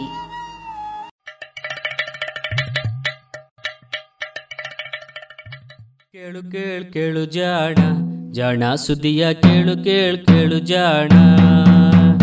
ಇಂದು ಹಂದು ಮುಂದು ಹಿಂದು ಹರಿವು ತಿಳಿವು ಚುಟುಕು ಬೆರಗು ನಿತ್ಯ ನುಡಿಯುವತ್ತು ತರಲು, ನಿತ್ಯ ನುಡಿಯುವತ್ತು ತರಲು ಕೇಳಿ ಜಾಣರ.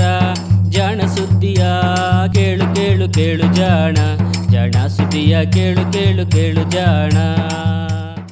ಜಾಣ ಪ್ರಶ್ನೆ.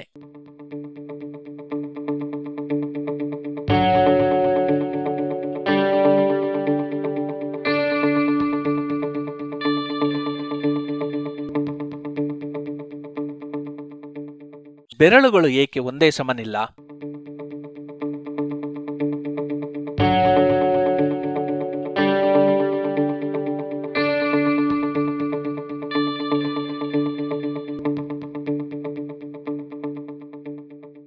ಆದರ್ಶ ವಿದ್ಯಾಲಯ, ನಂಜನಗೂಡಿನ ವಿದ್ಯಾರ್ಥಿಗಳ ಪ್ರಶ್ನೆಯ ಪಟ್ಟಿಯಲ್ಲಿ ಇರುವ ಒಂದು ಪ್ರಶ್ನೆ ಇದು. ನಿಜ ಹೇಳಬೇಕೆಂದರೆ, ಇದು ಒಂದು ಪ್ರಶ್ನೆ ಅಲ್ಲ, ಹಲವು ಪ್ರಶ್ನೆಗಳು ಎನ್ನಬೇಕು. ಕೈ ಬೆರಳುಗಳು ಒಂದೇ ಸಮನಾಗಿ ಬೆಳೆಯುವುದಿಲ್ಲವೇಕೆ? ಕೈ ಬೆರಳುಗಳು ಒಂದೇ ಸಮನಾಗಿದ್ದರೆ ತೊಂದರೆ ಏನು? ಕೈ ಬೆರಳುಗಳು ಎಲ್ಲವೂ ಸಮನಾಗಿ ಬೆಳೆಯಬಹುದೇ? ವಿಶೇಷ ಎಂದರೆ, ಈ ಎಲ್ಲ ಪ್ರಶ್ನೆಗಳಿಗೂ ಉತ್ತರ ಒಂದೇ ಆಗಿರುವುದಿಲ್ಲ. ಈಗೋ ಒಂದು ಪ್ರಶ್ನೆಗೆ ಪೂಜ್ಯ ಕವಿಗಳಾದ ಡಿ ವಿ ಗುಂಡಪ್ಪನವರು ಉತ್ತರವನ್ನ ಹೀಗೆ ಕೊಟ್ಟು ಬಿಟ್ಟಿದ್ದಾರೆ. ಇಲ್ಲಿದೆ ಕೇಳಿ ಅವರ ಉತ್ತರ. ಬೆರಳುಗಳು ನೋಡವುಗಳೊಂದರಂತೊಂದಿಲ್ಲ. ಕರಧರ್ಮ ಕುಚಿತವ ಹೆಚ್ಚು ಕಡಿಮೆಗಳು. ಪುರುಳ ಪಿಡಿಬುವೆ ಬೆರಳುಗಳೆಲ್ಲ ಒಂದುದ್ದವಿರೆ. ಸರಿಯಹುದು ಕಾರ್ಯದಲ್ಲಿ ಮಂಕುತಿಮ್ಮ. ಈ ಕಗ್ಗದಲ್ಲಿ ಡಿವಿಜಿಗಳು ಹೇಳುವುದು ಇಷ್ಟೆ. ಬೆರಳುಗಳು ಒಂದು ಇನ್ನೊಂದರಂತಿಲ್ಲ. ಏಕೆಂದರೆ ಈ ವ್ಯತ್ಯಾಸಗಳು ಕೈಯ ಕೆಲಸಕ್ಕೆ ಅನುಕೂಲಿಯಾಗಿವೆ. ಬೆರಳುಗಳು ಎಲ್ಲವೂ ಒಂದೇ ಸಮನಿದ್ದರೆ ಆಗ ವಸ್ತುಗಳನ್ನು ಹಿಡಿಯಲು ಆಗುತ್ತದೆಯೇ? ಅದು ಸರಿಯಾಗಿ ಕೆಲಸ ಮಾಡಬಲ್ಲುದೇ? ನಿಜ. ಕೈಯ ರಚನೆ ಇರುವುದು ಅದರ ಕಾರ್ಯ ಸರಾಗವಾಗುವಂತೆ ಮಾಡಲು. ನಮ್ಮ ಕೈ ಬೆರಳುಗಳು ಹೆಚ್ಚು ಕಡಿಮೆ ಇರುವುದರಿಂದಾಗಿಯೇ ಅದು ನಮಗೆ ಅನುಕೂಲಿಯಾಗುವಂತೆ ಎಲ್ಲ ಕೆಲಸಗಳನ್ನೂ ಮಾಡುತ್ತದೆ ಎನ್ನುವುದು ಜೀವಿ ವಿಜ್ಞಾನಿಗಳ ತರ್ಕವೂ ಹೌದು. ಉದಾಹರಣೆಗೆ ಮನುಷ್ಯರ ಕೈಯಲ್ಲಿ ಅತಿ ಪ್ರಮುಖವಾದ ಬೆರಳು ಎಂದರೆ ಹೆಬ್ಬೆರಳು. ಹೆಬ್ಬೆರಳು ಇಲ್ಲದಿದ್ದರೆ ಯಾವ ಕೆಲಸವೂ ಆಗುವುದಿಲ್ಲ ಎನ್ನುವುದಕ್ಕೆ ಏಕಲವ್ಯನ ಕಥೆಯೇ ಉದಾಹರಣೆ. ಗೊತ್ತಲ್ಲ? ದ್ರೋಣಾಚಾರ್ಯರನ್ನು ನೆನಪಿಸಿಕೊಂಡು ಏಕಲವ್ಯ ಬಿಲ್ಲು ವಿದ್ಯೆಯನ್ನು ಕಲಿಯುತ್ತಾನೆ. ಅದರಿಂದ ಅಸೂಯೆಗೊಂಡ ಅರ್ಜುನ ದ್ರೋಣಾಚಾರ್ಯರು ತನಗೆ ಚೆನ್ನಾಗಿ ಕಲಿಸದೆ ಮೋಸ ಮಾಡಿದರು ಎಂದು ದೂರುತ್ತಾನೆ. ಅವನನ್ನು ಸಮಾಧಾನ ಮಾಡುವುದಕ್ಕಾಗಿ ದ್ರೋಣಾಚಾರ್ಯರು ಏಕಲವ್ಯನಿಗೆ ಗುರುದಕ್ಷಿಣೆ ಕೊಡು ಎನ್ನುತ್ತಾರೆ. ಗುರುದಕ್ಷಿಣೆ ಕೊಡಲು ನನ್ನ ಬಳಿ ಏನೂ ಇಲ್ಲ ಎಂದಾಗ ನಿನ್ನ ಹೆಬ್ಬೆರಳನ್ನೇ ಕೊಡು ಎನ್ನುತ್ತಾರೆ. ಏಕೆಂದರೆ ಬಿಲ್ಲಿಗೆ ಹೆದೆ ಕಟ್ಟುವುದಕ್ಕೂ, ಬಾಣ ಎಳೆಯುವುದಕ್ಕೂ ಹೆಬ್ಬೆರಳು ಬೇಕೇ ಬೇಕು. ನಮ್ಮ ಬೆರಳುಗಳು ಹೀಗೆ ಬೇರೆ ಬೇರೆ ಉದ್ದ ಇರುವುದರಿಂದಲೇ ನಾವು ಬೇರೆ ಪ್ರಾಣಿಗಳಿಗಿಂತಲೂ ಸಮರ್ಥರಾಗಿ ಬದುಕಿ ಉಳಿದಿದ್ದೇವೆ. ಏಕೆಂದರೆ ಬೆರಳುಗಳು ಒಂದೇ ಸಮ ಇಲ್ಲದಿರುವುದು ನಮಗೆ ಹಲವು ಸಾಮರ್ಥ್ಯಗಳನ್ನು ನೀಡಿದೆ. ಉದಾಹರಣೆಗೆ ನಾವು ಬೆಣ್ಣೆಯನ್ನು ನಾಜೂಕಾಗಿ ಹಿಡಿದುಕೊಳ್ಳುವಂತೆಯೇ ಗಟ್ಟಿಯಾದ ಕಲ್ಲನ್ನು ಬಿಗಿಯಾಗಿ ಹಿಡಿದುಕೊಳ್ಳಬಲ್ಲೆವು. ಇದು ಬೇರೆ ಪ್ರಾಣಿಗಳಿಗೆ ಸಾಧ್ಯವಿಲ್ಲ. ಹಾಗೆಯೇ ತೆಳುವಾದ ದಾರವನ್ನು ಎರಡೇ ಬೆರಳುಗಳಿಂದ ಭದ್ರವಾಗಿ ಹಿಡಿದುಕೊಳ್ಳುವಂತೆಯೇ ಉದ್ದನೆಯ ಈಟಿಯನ್ನೂ ದೊಣ್ಣೆಯನ್ನೂ ಹಿಡಿದುಕೊಳ್ಳಬಲ್ಲೆವು. ಇವೆಲ್ಲವೂ ನಾವು ಉತ್ತಮವಾಗಿ ಬೇಟೆಯಾಡಲು ನೆರವಾಗುತ್ತವೆ. ಹೀಗಾಗಿ ಈ ಕೈ ನಮ್ಮ ಅನುಕೂಲಕ್ಕೆ ಎಂದು ವಿಕಾಸವಾಗಿವೆ ಎನ್ನುತ್ತಾರೆ ಜೀವಿ ವಿಜ್ಞಾನಿಗಳು. ಹಾಗಿದ್ದರೆ ಬೇರೆ ಪ್ರಾಣಿಗಳ ಬೆರಳುಗಳು ಎಲ್ಲವೂ ಒಂದೇ ಸಮನಾಗಿವೆಯೋ ಎಂದರೆ ಅದುವೂ ಇಲ್ಲ. ಕೈಯೇ ಇಲ್ಲದ ಮೀನಿನ ಈಜು ರೆಕ್ಕೆಗಳಲ್ಲಿ ಇರುವ ಮುಳ್ಳುಗಳ ಗಾತ್ರವೂ ಕೂಡ ಒಂದೇ ಸಮನಾಗಿ ಇರುವುದಿಲ್ಲ. ಇವು ಅವಕ್ಕೆ ಹುಟ್ಟಿನಂತಹ ಆಕಾರವನ್ನು ನೀಡಿವೆ. ಮೀನಿನಂತಹ ಪ್ರಾಣಿಗಳಿಂದಲೇ ಉಳಿದೆಲ್ಲ ಜೀವಿಗಳು ವಿಕಾಸ ಆಗಿರುವುದರಿಂದ ಈ ಪುರಾತನ ಗುಣ ಹಾಗೆಯೇ ಬೇರೆ ಬೇರೆ ರೀತಿಯಲ್ಲಿ ಬದಲಾಗಿದ್ದರೂ ಉಳಿದುಕೊಂಡೇ ಇದೆ ಎನ್ನುವುದು ವಿಕಾಸವಾದಿಗಳ ಊಹೆ.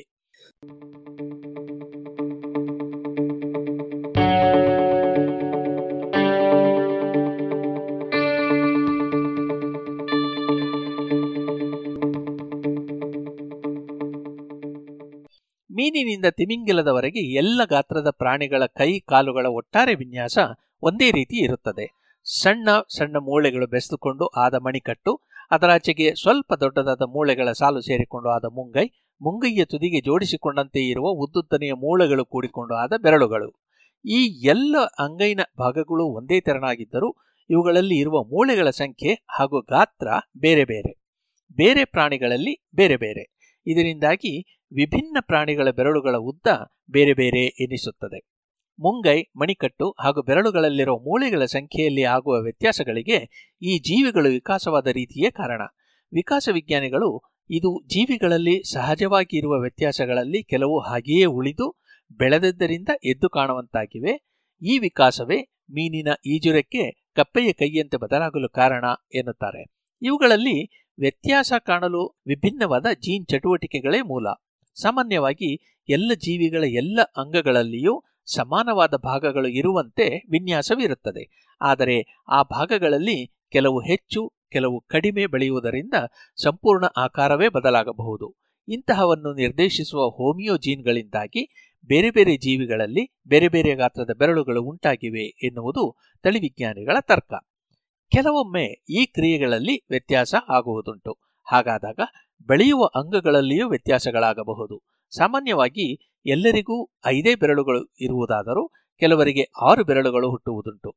ಆ ಆರನೆಯ ಬೆರಳು ಹಿಂದೆ ಎಂದೋ ನಮ್ಮ ವಿಕಾಸದ ಹಾದಿಯಲ್ಲಿ, ಮೀನುಗಳಲ್ಲಿಯೋ, ಇನ್ಯಾವುದೋ ಜೀವಿಯಲ್ಲಿಯೋ ಚುರುಕಾಗಿದ್ದ ಜೀನ್ ಒಂದು ಮತ್ತೆ ಚುರುಕಾಗಿದ್ದರ ಫಲ ಎನ್ನಬಹುದು. ಕೆಲವರಲ್ಲಿ ಮಧ್ಯದ ಹಾಗೂ ಉಂಗುರದ ಬೆರಳುಗಳು ಹೆಚ್ಚು ಕಡಿಮೆ ಒಂದೇ ಉದ್ದನಾಗಿ ಕಾಣುವುದು ಇದೇ ಕಾರಣಕ್ಕಾಗಿಯೇ. ಜೀವಿ ವಿಜ್ಞಾನಿಗಳು ಒಂದೊಂದು ಬೆರಳಿನ ಉದ್ದವನ್ನು ಬೇರೆಯವುಗಳ ಜೊತೆಗೆ ಹೋಲಿಸಿ ನೋಡುತ್ತಾರೆ. ಈ ರೀತಿಯಲ್ಲಿ ಗಮನಿಸಿದಾಗ ಮನುಷ್ಯನ ಹೆಬ್ಬೆರಳು ಅವನ ಇತರೆ ಬೆರಳುಗಳಿಗೆ ಹೋಲಿಸಿದರೆ ಬಲು ಉದ್ದ, ಅಂದರೆ ಅರ್ಥ ಇಷ್ಟೇ. ಮನುಷ್ಯನಷ್ಟು ಉದ್ದದ ಹೆಬ್ಬೆರಳು ಬೇರೆ ಪ್ರಾಣಿಗಳಿಗೆ ಇಲ್ಲ. ಗಮನಿಸಿ, ನಿಮ್ಮ ಹೆಬ್ಬೆರಳನ್ನು ಮಡಿಚಿದರೆ ಅದು ಇಡೀ ಅಂಗೈಯ ಅಗಲಕ್ಕೂ ಚಾಚಿಕೊಳ್ಳಬಹುದು. ಹಾಗೆಯೇ ಅದು ಇರುವ ಸ್ಥಾನವೂ ವಿಶಿಷ್ಟ. ಅಂಗೈಯ ಬುಡದಲ್ಲಿ ಅದು ಮಣಿಕಟ್ಟಿನ ಸಮೀಪದಲ್ಲಿ ಇರುವುದರಿಂದ ನೇರವಾಗಿ ಬೇರೆಲ್ಲ ಬೆರಳಿಗೂ ಎದುರು ಬದಿಯಲ್ಲಿ ಇದೆ. ಹೀಗಾಗಿ ಇದು ಉಳಿದ ನಾಲ್ಕೂ ಬೆರಳುಗಳನ್ನು ಮುಟ್ಟಬಲ್ಲದು.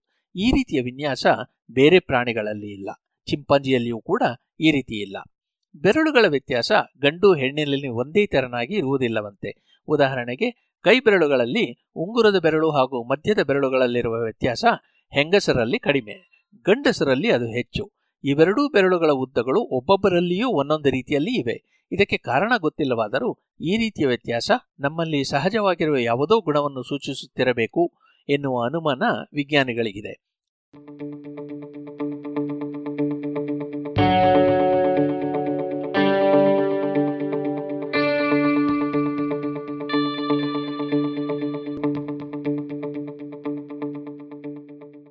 ಹೀಗಾಗಿ ವಿವಿಧ ಗುಣಗಳ ಜೊತೆಗೆ ಈ ಬೆರಳುಗಳ ವ್ಯತ್ಯಾಸಗಳು ಹೊಂದುತ್ತವೆಯೋ ಎಂದು ಸಂಶೋಧನೆಗಳು ನಡೆದದ್ದು ಉಂಟು. ಉದಾಹರಣೆಗೆ, ಮಾನಸಿಕ ಖಿನ್ನತೆ ಜಾಸ್ತಿ ಇರುವವರಲ್ಲಿ ಇಂತಹ ವ್ಯತ್ಯಾಸ ಇರಬಹುದು ಎನ್ನುವ ಅನುಮಾನದಿಂದ ಸಂಶೋಧನೆಗಳು ನಡೆದಿದ್ದವು. ಹಾಗೆಯೇ, ಸಲಿಂಗಕಾಮಿಗಳಲ್ಲಿಯೂ ಈ ವ್ಯತ್ಯಾಸ ಉಳಿದವರಿಗಿಂತ ಬೇರೆ ಇರಬಹುದು ಎನ್ನುವ ಸಂದೇಹವಿದೆ. ಇನ್ನು, ಮದ್ಯಪಾನ ಹೆಚ್ಚು ಮಾಡುವವರ ಉಂಗುರದ ಬೆರಳು ಹಾಗೂ ಮದ್ಯದ ಬೆರಳಿನ ಉದ್ದಗಳ ವ್ಯತ್ಯಾಸ ಉಳಿದವರಲ್ಲಿ ಇರುವುದಕ್ಕಿಂತಲೂ ಭಿನ್ನವಾಗಿತ್ತೆಂದು ಒಂದು ಅಧ್ಯಯನ ವರದಿ ಮಾಡಿತ್ತು. ಹಾಗಿದ್ದರೆ ಎಲ್ಲ ಬೆರಳುಗಳು ಸಮಾನವಾಗಿರುವ ಪ್ರಾಣಿ ಇಲ್ಲವೇ ಎಂದಿರಾ? ಬಹುತೇಕ ಇಲ್ಲ. ಆದರೆ ಕೆಲವು ತಿಮಿಂಗುಳಗಳ ಮುಂಗೈ ಬೆರಳು ಮೂಳೆಗಳ ನಡುವೆ ಅತ್ಯಲ್ಪ ಎನ್ನಿಸುವಂತಹ ವ್ಯತ್ಯಾಸಗಳಿರುವುದು ಕಂಡುಬಂದಿದೆ. ಅವನ್ನು ಬೇಕಿದ್ದರೆ ಒಂದೇ ಉದ್ದದ ಬೆರಳುಗಳಿರುವ ಜೀವಿಗಳು ಎನ್ನಬಹುದೇನೋ. ಅಂದಹಾಗೆ ತಿಮಿಂಗಿಲಗಳು ನಮ್ಮಂತೆಯೇ ಸ್ತನಿಗಳಾಗಿದ್ದು ನೀರಿನಲ್ಲಿ ಬದುಕುವುದಕ್ಕೆ ಹೊಂದಿಕೊಂಡಿರುವುದರಿಂದ ಅವುಗಳಿಗೆ ಕೃಶವಾದ ಹಾಗೂ ಈಜುರೆಕ್ಕೆಯಂತೆ ಬದಲಾದ ಕೈಕಾಲುಗಳು ಇವೆ ಎನ್ನುವುದು ನಿಮಗೂ ಗೊತ್ತಿದೆ ಅಷ್ಟೇ. ಸಮಾನದ ಬೆರಳುಗಳು ಇರುವ ಜೀವಿ ಎಂದರೆ ಅದೇ ಇರಬೇಕು. ಅದೇನೇ ಇರಲಿ ಡಿವಿಜಿಯವರು ಹೇಳಿದಂತೆ ಆಯಾ ಜೀವಿಗಳ ಕರಧರ್ಮ ಕುಚಿತವಾ ಹೆಚ್ಚು ಕಡಿಮೆಗಳು. ಬೆರಳುಗಳ ನೋಡುವುಗಳೊಂದರಂತೊಂದಿಲ್ಲ, ಕರಧರ್ಮ ಕುಚಿತವಾ ಹೆಚ್ಚು ಕಡಿಮೆಗಳು. ಪುರುಳ ಪಿಡಿಬುವೆ ಬೆರಳುಗಳೆಲ್ಲ ಒಂದು ಉದ್ದವಿರೆ, ಸರಿಯಹುದು ಕಾರ್ಯದಲ್ಲಿ ಮಂಕುತಿಮ್ಮ. ಎಷ್ಟು ನಿಜ, ಅಲ್ಲವೇ?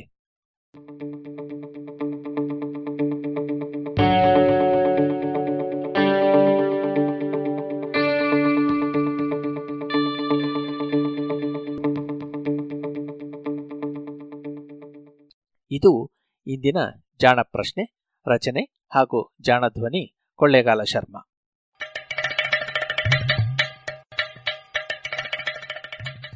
ಜಾಣ ಸುದ್ದಿಯ ಬಗ್ಗೆ ಸಲಹೆ, ಸಂದೇಹಗಳು ಇದ್ದಲ್ಲಿ ನೇರವಾಗಿ ಒಂಬತ್ತು, ಎಂಟು ಎಂಟು, ಆರು ಆರು, ನಾಲ್ಕು, ಸೊನ್ನೆ, ಮೂರು, ಎರಡು, ಎಂಟು ಈ ನಂಬರಿಗೆ ವಾಟ್ಸಪ್ ಮಾಡಿ ಇಲ್ಲವೇ ಕರೆ ಮಾಡಿ.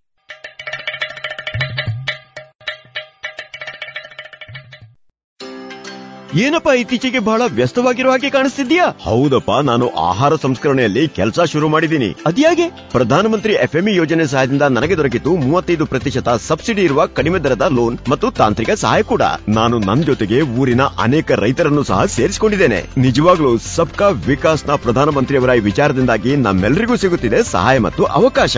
ಭಲೇ ಕಣಪ್ಪ ನಾನು ಸಹ ಯೋಜನೆಯ ಲಾಭ ಪಡ್ಕೋಬೇಕು ಅಂತಿದ್ದೀನಿ. ಹಾಗಾದರೆ ಇಂದೇ PMFME portal PMFME dot MOFPI dot GOV dot ಅರ್ಜಿ ಸಲ್ಲಿಸಿ ಅಥವಾ ಸೊನ್ನೆ ಒಂದು ಮೂರು ಸೊನ್ನೆ ಎರಡು ಎರಡು ಎಂಟು ಒಂದು ಸೊನ್ನೆ ಎಂಟು ಒಂಬತ್ತಕ್ಕೆ ಕರೆ ಮಾಡಿ. ಆಹಾರ ಸಂಸ್ಕರಣಾ ಉದ್ಯೋಗ ಖಾತೆ ಭಾರತ ಸರ್ಕಾರದ ಮುಖಾಂತರ ಜನಹಿತಕ್ಕಾಗಿ ಜಾರಿ.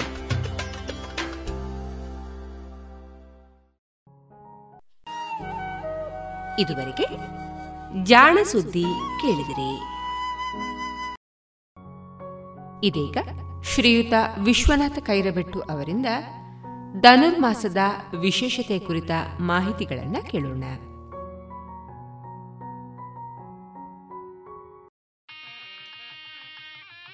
ಕವೇರಾದ್ರಿಸ್ಥಿತಂ ದೇವಂ ಗೋಪಾಲಕೃಷ್ಣರೂಪಿಣಂ ಕಾಮಿತಾರ್ಥಪ್ರದಂ ಒಂದೇ ಕವೇರ ಮುನಿಪೂಜಿತಂ.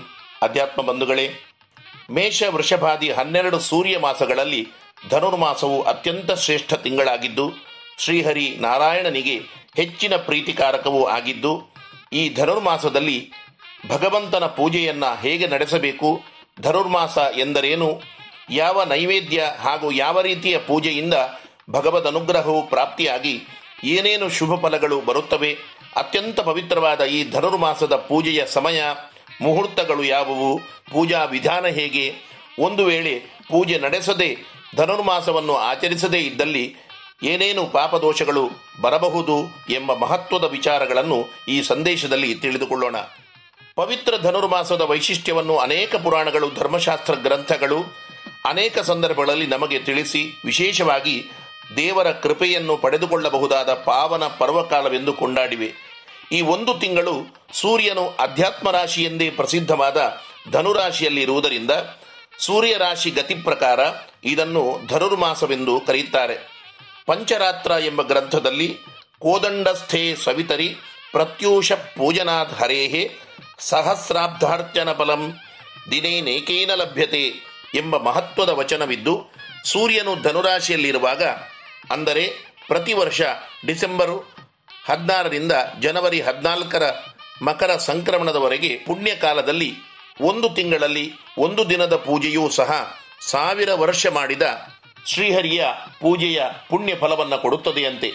ಚಾಂದ್ರಮಾಸಗಳಲ್ಲಿಯೂ ಭಗವಂತನು ಗೀತೆಯಲ್ಲಿ ನುಡಿದಂತೆ ಹನ್ನೆರಡು ಮಾಸಗಳಲ್ಲಿಯೂ ಶ್ರೇಷ್ಠವಾದ ಮಾರ್ಗಶೀರ್ಷ ಮಾಸವು ಒಟ್ಟಿಗೆ ಬರುವುದರಿಂದ ಮಾಸೇಶು ಮಾರ್ಗಶೀರ್ಷೋಸ್ಮಿ ಎಂದು ಗೀತೆಯಲ್ಲಿ ಭಗವಂತ ನುಡಿದಿರುವುದರಿಂದ ಲಕ್ಷ್ಮೀನಾರಾಯಣರ ಆ ಶ್ರೀಕೃಷ್ಣನ ವಿಶೇಷ ಸನ್ನಿಧಾನ ಈ ಮಾಸದಲ್ಲಿ ಇರುತ್ತದೆ. ಅದರ ಅರ್ಥ ಒಂದೇ ದಿನದ ಪೂಜೆ ಮಾಡಿದರೆ ಸಾಕು ಅಂತ ಅರ್ಥ ಅಲ್ಲ. ಪೂರ್ಣ ಒಂದು ತಿಂಗಳ ಪೂಜೆಯನ್ನ ಈ ರೀತಿಯಾಗಿ ನಡೆಸಬೇಕು ಮತ್ತು ಪ್ರತಿನಿತ್ಯವೂ ಕೂಡ ದೇವರ ಪೂಜೆಯನ್ನ ನಡೆಸಬೇಕು. ರಾತ್ರಿಯ ನಾಲ್ಕನೇ ಪ್ರಹರ ಅಂದರೆ ಉಷಕಾಲದಲ್ಲಿ ಈ ಪೂಜೆಯನ್ನ ನಡೆಸಬೇಕೆಂದು ಅನೇಕ ಪುರಾಣಗಳ ವಚನಗಳಿವೆ. ಮುಖ್ಯ ಅರುಣೋದಯೇ ಪೂಜಾ, ಮಧ್ಯಮ ಲುಪ್ತ ತಾರಕ, ಅಧಮ ಸೂರ್ಯ ಸಹಿತ ಮಧ್ಯಾಹ್ನೆ ನಿಷ್ಫಲ ಭವೇದ್ ನಾವು ಪ್ರತಿದಿನ ಮಾಡುವ ಪೂಜೆಯನ್ನು ಈ ಧನುರ್ಮಾಸದಲ್ಲಿ ಮಾತ್ರ ಅರುಣೋದಯ ಕಾಲ ಎಂದರೆ ಬ್ರಾಹ್ಮಿ ಮುಹೂರ್ತವೆಂದು ಇದನ್ನು ಹೇಳಬಹುದು. ಸೂರ್ಯೋದಯಕ್ಕಿಂತ ಮುಂಚಿನ ನಾಲ್ಕು ಘಳಿಗೆಯ ಕಾಲ. ಬೆಳಿಗ್ಗೆ ಸಾಮಾನ್ಯ ನಾಲ್ಕರಿಂದ ಐದು ಮೂವತ್ತರ ಒಳಗೆ ಈ ಸಮಯದಲ್ಲಿ ಪೂಜೆ ನಡೆಸಿದರೆ ಅತಿ ಉತ್ತಮ. ಸೂರ್ಯೋದಯಕ್ಕಿಂತ ಸ್ವಲ್ಪ ಮುಂಚೆ, ಅಂದರೆ ಅಲ್ಪ ಸ್ವಲ್ಪ ನಕ್ಷತ್ರಗಳು ಆಕಾಶದಲ್ಲಿ ತೋರುತ್ತಿರುವಾಗ ಸಾಮಾನ್ಯ ಐದರಿಂದ ಆರರ ಒಳಗೆ ನಡೆಸಿದರೆ ಮಧ್ಯಮ. ಸೂರ್ಯೋದಯವಾದ ಮೇಲೆ ನಡೆಸಿದರೆ ಅಧಮವೆಂದು. ಮಧ್ಯಾಹ್ನ ನಡೆಸಿದರೆ ಪೂಜೆಯು ನಿಷ್ಫಲವೆಂದು ಎಚ್ಚರಿಸಿದೆ. ಧನುರ್ಮಾಸದ ಪೂಜೆಗೆ ಎಷ್ಟು ಮಹತ್ವವಿದೆಯೋ ಅಷ್ಟೇ ಪೂಜೆ ನಡೆಸುವ ಸಮಯ ಮುಹೂರ್ತಕ್ಕೂ ಮಹತ್ವ ಇದೆ. ಹಾಗೆಯೇ ಪೂಜಾ ವಿಧಾನ, ನೈವೇದ್ಯ, ಪೂಜಾ ಮಂತ್ರಗಳನ್ನು ಕೂಡ ಪುರಾಣಗಳಲ್ಲಿ ಹೇಳಲಾಗಿದೆ. ಇಂತಹ ಶ್ರೇಷ್ಠವಾದ ಮಾರ್ಗಶೀರ್ಷ ಮಾಸಯುಕ್ತವಾದ ಧನುರ್ಮಾಸದಲ್ಲಿ ಕಾವೇರಿ, ಯಮುನಾ, ಗಂಗಾದಿ ತೀರ್ಥಸ್ಥಾನಗಳಿಗೂ ಕೂಡ ವಿಶೇಷ ಮಹತ್ವ ಇದೆ, ಜಪ ಸಾಧನೆಗೂ ವಿಶೇಷ ಫಲಪ್ರಾಪ್ತಿ ಇದೆ. ಈ ಸಮಯದ ಮಹಾಲಕ್ಷ್ಮಿ ದ್ವಾದಶನಾಮ, ಲಕ್ಷ್ಮೀ ವ್ರತ, ವಿಷ್ಣುದೇವರ ಪೂರ್ಣ ಪೂಜಾ ವಿಧಾನವನ್ನು, ಮಂತ್ರಗಳನ್ನು ಬೇರೆ ಯೂಟ್ಯೂಬ್ ಸಂದೇಶದಲ್ಲಿ ನಾನು ಹೇಳಿದ್ದೇನೆ. ಅದನ್ನು ಕೇಳಿಕೊಂಡು ತಾವೆಲ್ಲರೂ ಕೂಡ ಪೂಜೆಯನ್ನು ಮಾಡಬಹುದು. ಇನ್ನು ಧನುರ್ಮಾಸದಲ್ಲಿ ಭಗವಂತನಿಗೆ, ಶ್ರೀಹರಿಗೆ, ಲಕ್ಷ್ಮೀದೇವಿಗೆ ಅತ್ಯಂತ ಪ್ರಿಯ ನೈವೇದ್ಯ ಹೆಸರು ಬೇಳೆಯ ಹುಗ್ಗಿ. ಇದಕ್ಕೆ ಸಂಸ್ಕೃತದಲ್ಲಿ ಮುದ್ಗಾನ್ನ ಎನ್ನುತ್ತಾರೆ. ಕೇರಳ, ತಮಿಳುನಾಡು ಮುಂತಾದ ಕಡೆಗಳಲ್ಲಿ ಪೊಂಗಲ್ ಎಂದು ಇದನ್ನು ಕರೆಯುತ್ತಾರೆ ಅಕ್ಕಿಯಷ್ಟೇ ಪ್ರಮಾಣದ ಹೆಸರು ಬೇಳೆಯನ್ನು ಬೆರೆಸಿ, ಬೆಲ್ಲ ತುಪ್ಪವನ್ನು ಸೇರಿಸಿ, ಸಿಹಿ ಅಥವಾ ಖಾರ ಪೊಂಗಲನ್ನು ತಯಾರಿಸಿ ಈ ನೈವೇದ್ಯವನ್ನು ಭಗವಂತನಿಗೆ ಸಮರ್ಪಿಸಬೇಕು. ದೃಷ್ಟ್ವಾ ತಚ್ಚುಭ ಮುದ್ಗಾನ್ನಂ ಸಂತುಷ್ಟೋ ಭಕ್ತವತ್ಸಲಃ ದದಾತಿ ಸಕಲಾನ್ ಭೋಗಾನ್ ಮೋಕ್ಷಂಚ ಜಗದೀಶ್ವರ. ಶುಚಿ ರುಚಿಯಾಗಿ ಈ ಹುಗ್ಗಿಯನ್ನು ಮನೆಯಲ್ಲೇ ತಯಾರಿಸಿ ಭಕ್ತಿಯಿಂದ ಈ ಧನುರ್ಮಾಸದಲ್ಲಿ ಮಹಾಲಕ್ಷ್ಮೀ ಸಮೇತ ನಾರಾಯಣನಿಗೆ ಅರ್ಪಿಸಿದಲ್ಲಿ ಸಂತುಷ್ಟನಾದ ಭಗವಂತ ಎಲ್ಲ ರೀತಿಯ ಐಹಿಕ ಭೋಗಭಾಗ್ಯಗಳನ್ನು, ಪರದಲ್ಲಿ ಮೋಕ್ಷ ಸುಖವನ್ನು ಕರುಣಿಸುತ್ತಾನೆ ಎಂಬ ಆಗ್ನೇಯ ಪುರಾಣದ ಮಾತಿದೆ. ವೈಜ್ಞಾನಿಕವಾಗಿಯೂ ಮಳೆಗಾಲ ಕಳೆದು ಚಳಿಗಾಲದ ಪ್ರಾರಂಭದಲ್ಲಿ ಸ್ವಸ್ಥ ಶರೀರಕ್ಕೆ ಉಂಟಾಗಬಹುದಾದ ಅನೇಕ ರೀತಿಯ ರೋಗಾಣುಗಳನ್ನು ನಿವಾರಿಸಿ ಸ್ಥಿರವಾದ ಆರೋಗ್ಯವನ್ನು ಪಡೆದುಕೊಳ್ಳುವ ಅವಕಾಶವೂ ಬೇಗನೆ ಈ ಸಮಯದಲ್ಲಿ ಏಳುವುದರಿಂದ ಯೋಗ, ಧ್ಯಾನಾದಿ, ಜಪ, ಪೂಜಾದಿಗಳನ್ನು ಮಾಡುವುದರಿಂದ ಸಮರ್ಪಿತ ಹುಗ್ಗಿಯ ಪ್ರಸಾದವನ್ನು ಸ್ವೀಕಾರ ಮಾಡುವುದರಿಂದ ವಿಶೇಷವಾದ ಆರೋಗ್ಯ ಪ್ರಾಪ್ತಿ ಇದೆ ಎಂದು ನಾವು ವಿಮರ್ಶಿಸಬಹುದು. ಒಂದೊಮ್ಮೆ ಇಂದ್ರಾದಿ ದೇವತೆಗಳು ರಾಕ್ಷಸರ ಹಾವಳಿಯಿಂದ ಸ್ವರ್ಗಲೋಕದಿಂದ ಭ್ರಷ್ಟರಾದಾಗ ಇಂದ್ರದೇವರ ಮಡದಿಯಾದ ಶಚಿದೇವಿಯು ಮಹಾಲಕ್ಷ್ಮೀ ಸಮೇತ ನಾರಾಯಣರನ್ನು ಭಕ್ತಿಯಿಂದ ಲಕ್ಷ್ಮಿ ದ್ವಾದಶ ನಾಮಾದಿಗಳಿಂದ ಅರ್ಚಿಸಿ ಹುಗ್ಗಿಯ ನೈವೇದ್ಯವನ್ನು ಅರ್ಪಿಸಿ ಪೂಜಿಸಿದ್ದರಿಂದ ಪುನಃ ಇಂದ್ರಾದಿಗಳಿಗೆ ಸ್ವರ್ಗಲೋಕವು ಲಭಿಸಿತೆಂದು ಸ್ಮೃತಿ ಮುಕ್ತಾವಲಿ ಎಂಬ ಧರ್ಮಗ್ರಂಥದಲ್ಲಿ ಧನುರ್ಮಾಸದ ವೈಶಿಷ್ಟ್ಯವನ್ನು ಹೇಳಲಾಗಿದೆ. ಹೀಗೆ ಪ್ರತಿಯೊಬ್ಬರೂ ಅತ್ಯಂತ ಪವಿತ್ರವೂ ಶ್ರೇಷ್ಠವೂ ಆದ ಈ ಧನುರ್ಮಾಸದಲ್ಲಿ ಅರುಣೋದಯ ಕಾಲದಲ್ಲಿ ಲಕ್ಷ್ಮೀ ಸಮೇತ ನಾರಾಯಣರನ್ನ ಅರ್ಚಿಸಿ, ಇದನ್ನು ಒಂದು ತಿಂಗಳು ನಡೆಸಲಾಗದ ಪಕ್ಷದಲ್ಲಿ ಅನುಕೂಲ ಆಗುವ ದಿನದಲ್ಲಾದರೂ ಪೂಜೆ, ಹುಗ್ಗಿ ಸಮರ್ಪಣೆ ನಡೆಸದಿದ್ದರೆ ಸಪ್ತ ಜನ್ಮಸು ನಿರ್ಧನಃ ಎಂಬುದಾಗಿ ಏಳೇಳು ಜನ್ಮಗಳಲ್ಲಿಯೂ ಕೂಡ ದರಿದ್ರನಾಗಿಯೂ ಇಂತಹ ಸುಸಂದರ್ಭವನ್ನು ಕಳೆದುಕೊಳ್ಳುವವರು ಕ್ಷಯರೋಗಗಳಾಗಿಯೂ ಮಂದಬುದ್ಧಿಯವರಾಗಿಯೂ ಹುಟ್ಟುತ್ತಾರೆ ಎಂದು ಅನೇಕ ಪುರಾಣಗಳು ಕೂಡ ಧನುರ್ಮಾಸದ ಶ್ರೇಷ್ಠತೆಯನ್ನು ಎತ್ತಿ ಹಿಡಿದಿವೆ. ಈ ಸಂದರ್ಭದಲ್ಲಿ ಎಲ್ಲರೂ ಯಥಾಶಕ್ತಿ ಪೂಜೆಯನ್ನು ನಡೆಸಿ ಪುಣ್ಯವಂತರಾಗಿ ಎನ್ನುತ್ತಾ ನನ್ನ ಮಾತನ್ನು ಕೃಷ್ಣಾರ್ಪಣಗೊಳಿಸುತ್ತೇನೆ. ಸರ್ವೇ ಸಂತು ನಿರಾಮಯಾಹ. ಇದುವರೆಗೆ ಶ್ರೀಯುತ ವಿಶ್ವನಾಥ ಕೈರಬೆಟ್ಟು ಅವರಿಂದ ಧನುರ್ಮಾಸದ ವಿಶೇಷ ಮಾಹಿತಿಗಳನ್ನು ಕೇಳಿದಿರಿ. ಇನ್ನು ಮುಂದೆ ಮಧುರ ಗಾನ ಪ್ರಸಾರವಾಗಲಿದೆ.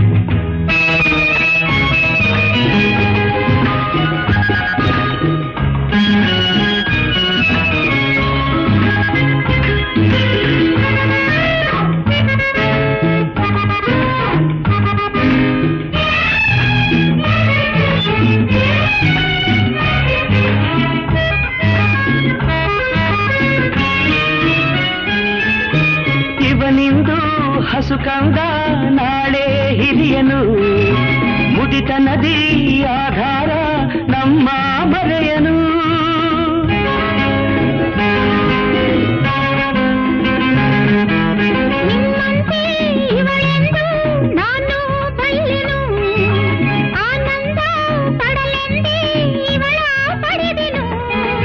ನಿನ್ನ ಮಾತು ಕೇಳಿ ನನ್ನ ಹೃದಯ ತುಂಬಿದೆ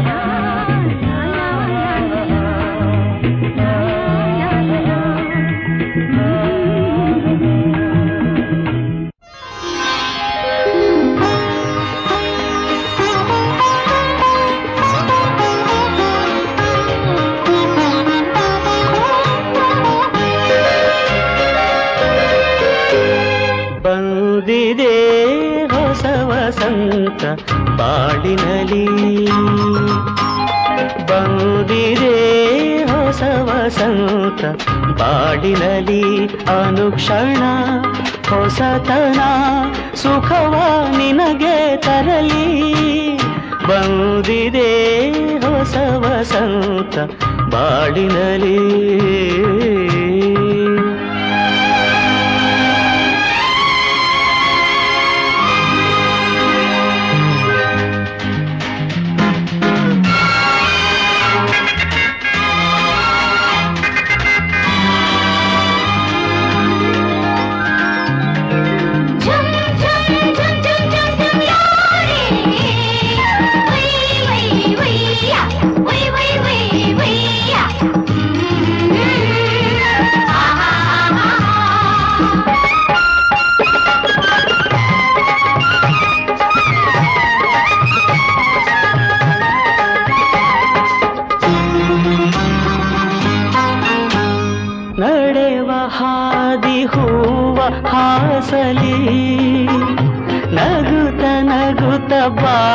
ಸಾಗಲಿ, ನಡೆವ ಹಾರಿ ಹೂವ ಹಾಸಲಿ ನಗುತ ನಗುತ ಬಾಳು ಸಾಗಲಿ. ಹರುಷ, ಪ್ರತಿ ನಿಮಿಷ ನಿನ್ನದಾಗಲಿ. ಬಂದಿದೆ ಹೊಸ ವಸಂತ ಬಾಳಿರಲಿ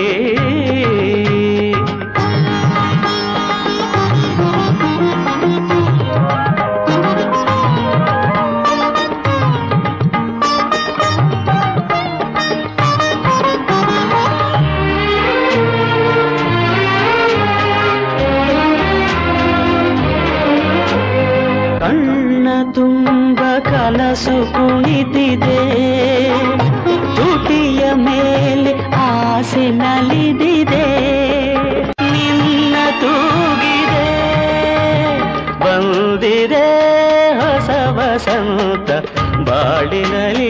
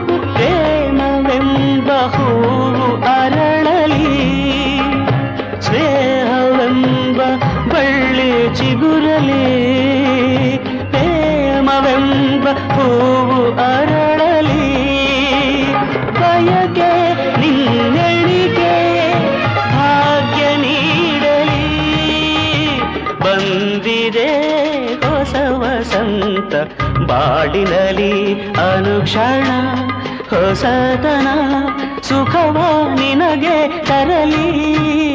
ಬಂದಿದೆ ಹೊಸ ವಸಂತ ಬಾಡಿನಲ್ಲಿ.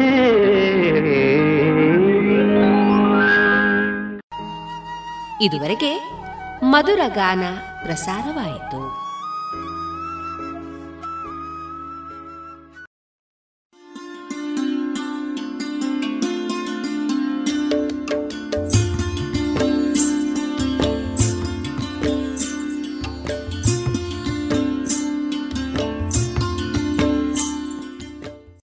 ರೇಡಿಯೋ ಪಾಂಚಜನ್ಯ ಸಮುದಾಯ ಬಾನುಲಿ ಕೇಂದ್ರದಿಂದ ನಿಮ್ಮ ಕಾರ್ಯಕ್ರಮಗಳು ಪ್ರಸಾರವಾಗಬೇಕೆ? ಹಾಗಿದ್ದರೆ ನಮ್ಮನ್ನು ಸಂಪರ್ಕಿಸಿ. ನಮ್ಮ ದೂರವಾಣಿ ಸಂಖ್ಯೆ ಸೊನ್ನೆ ಎಂಟು ಎರಡು ಐದು ಒಂದು, ಎರಡು ಒಂಬತ್ತು ಎಂಟು ನಾಲ್ಕು ಒಂಬತ್ತು ಒಂಬತ್ತು.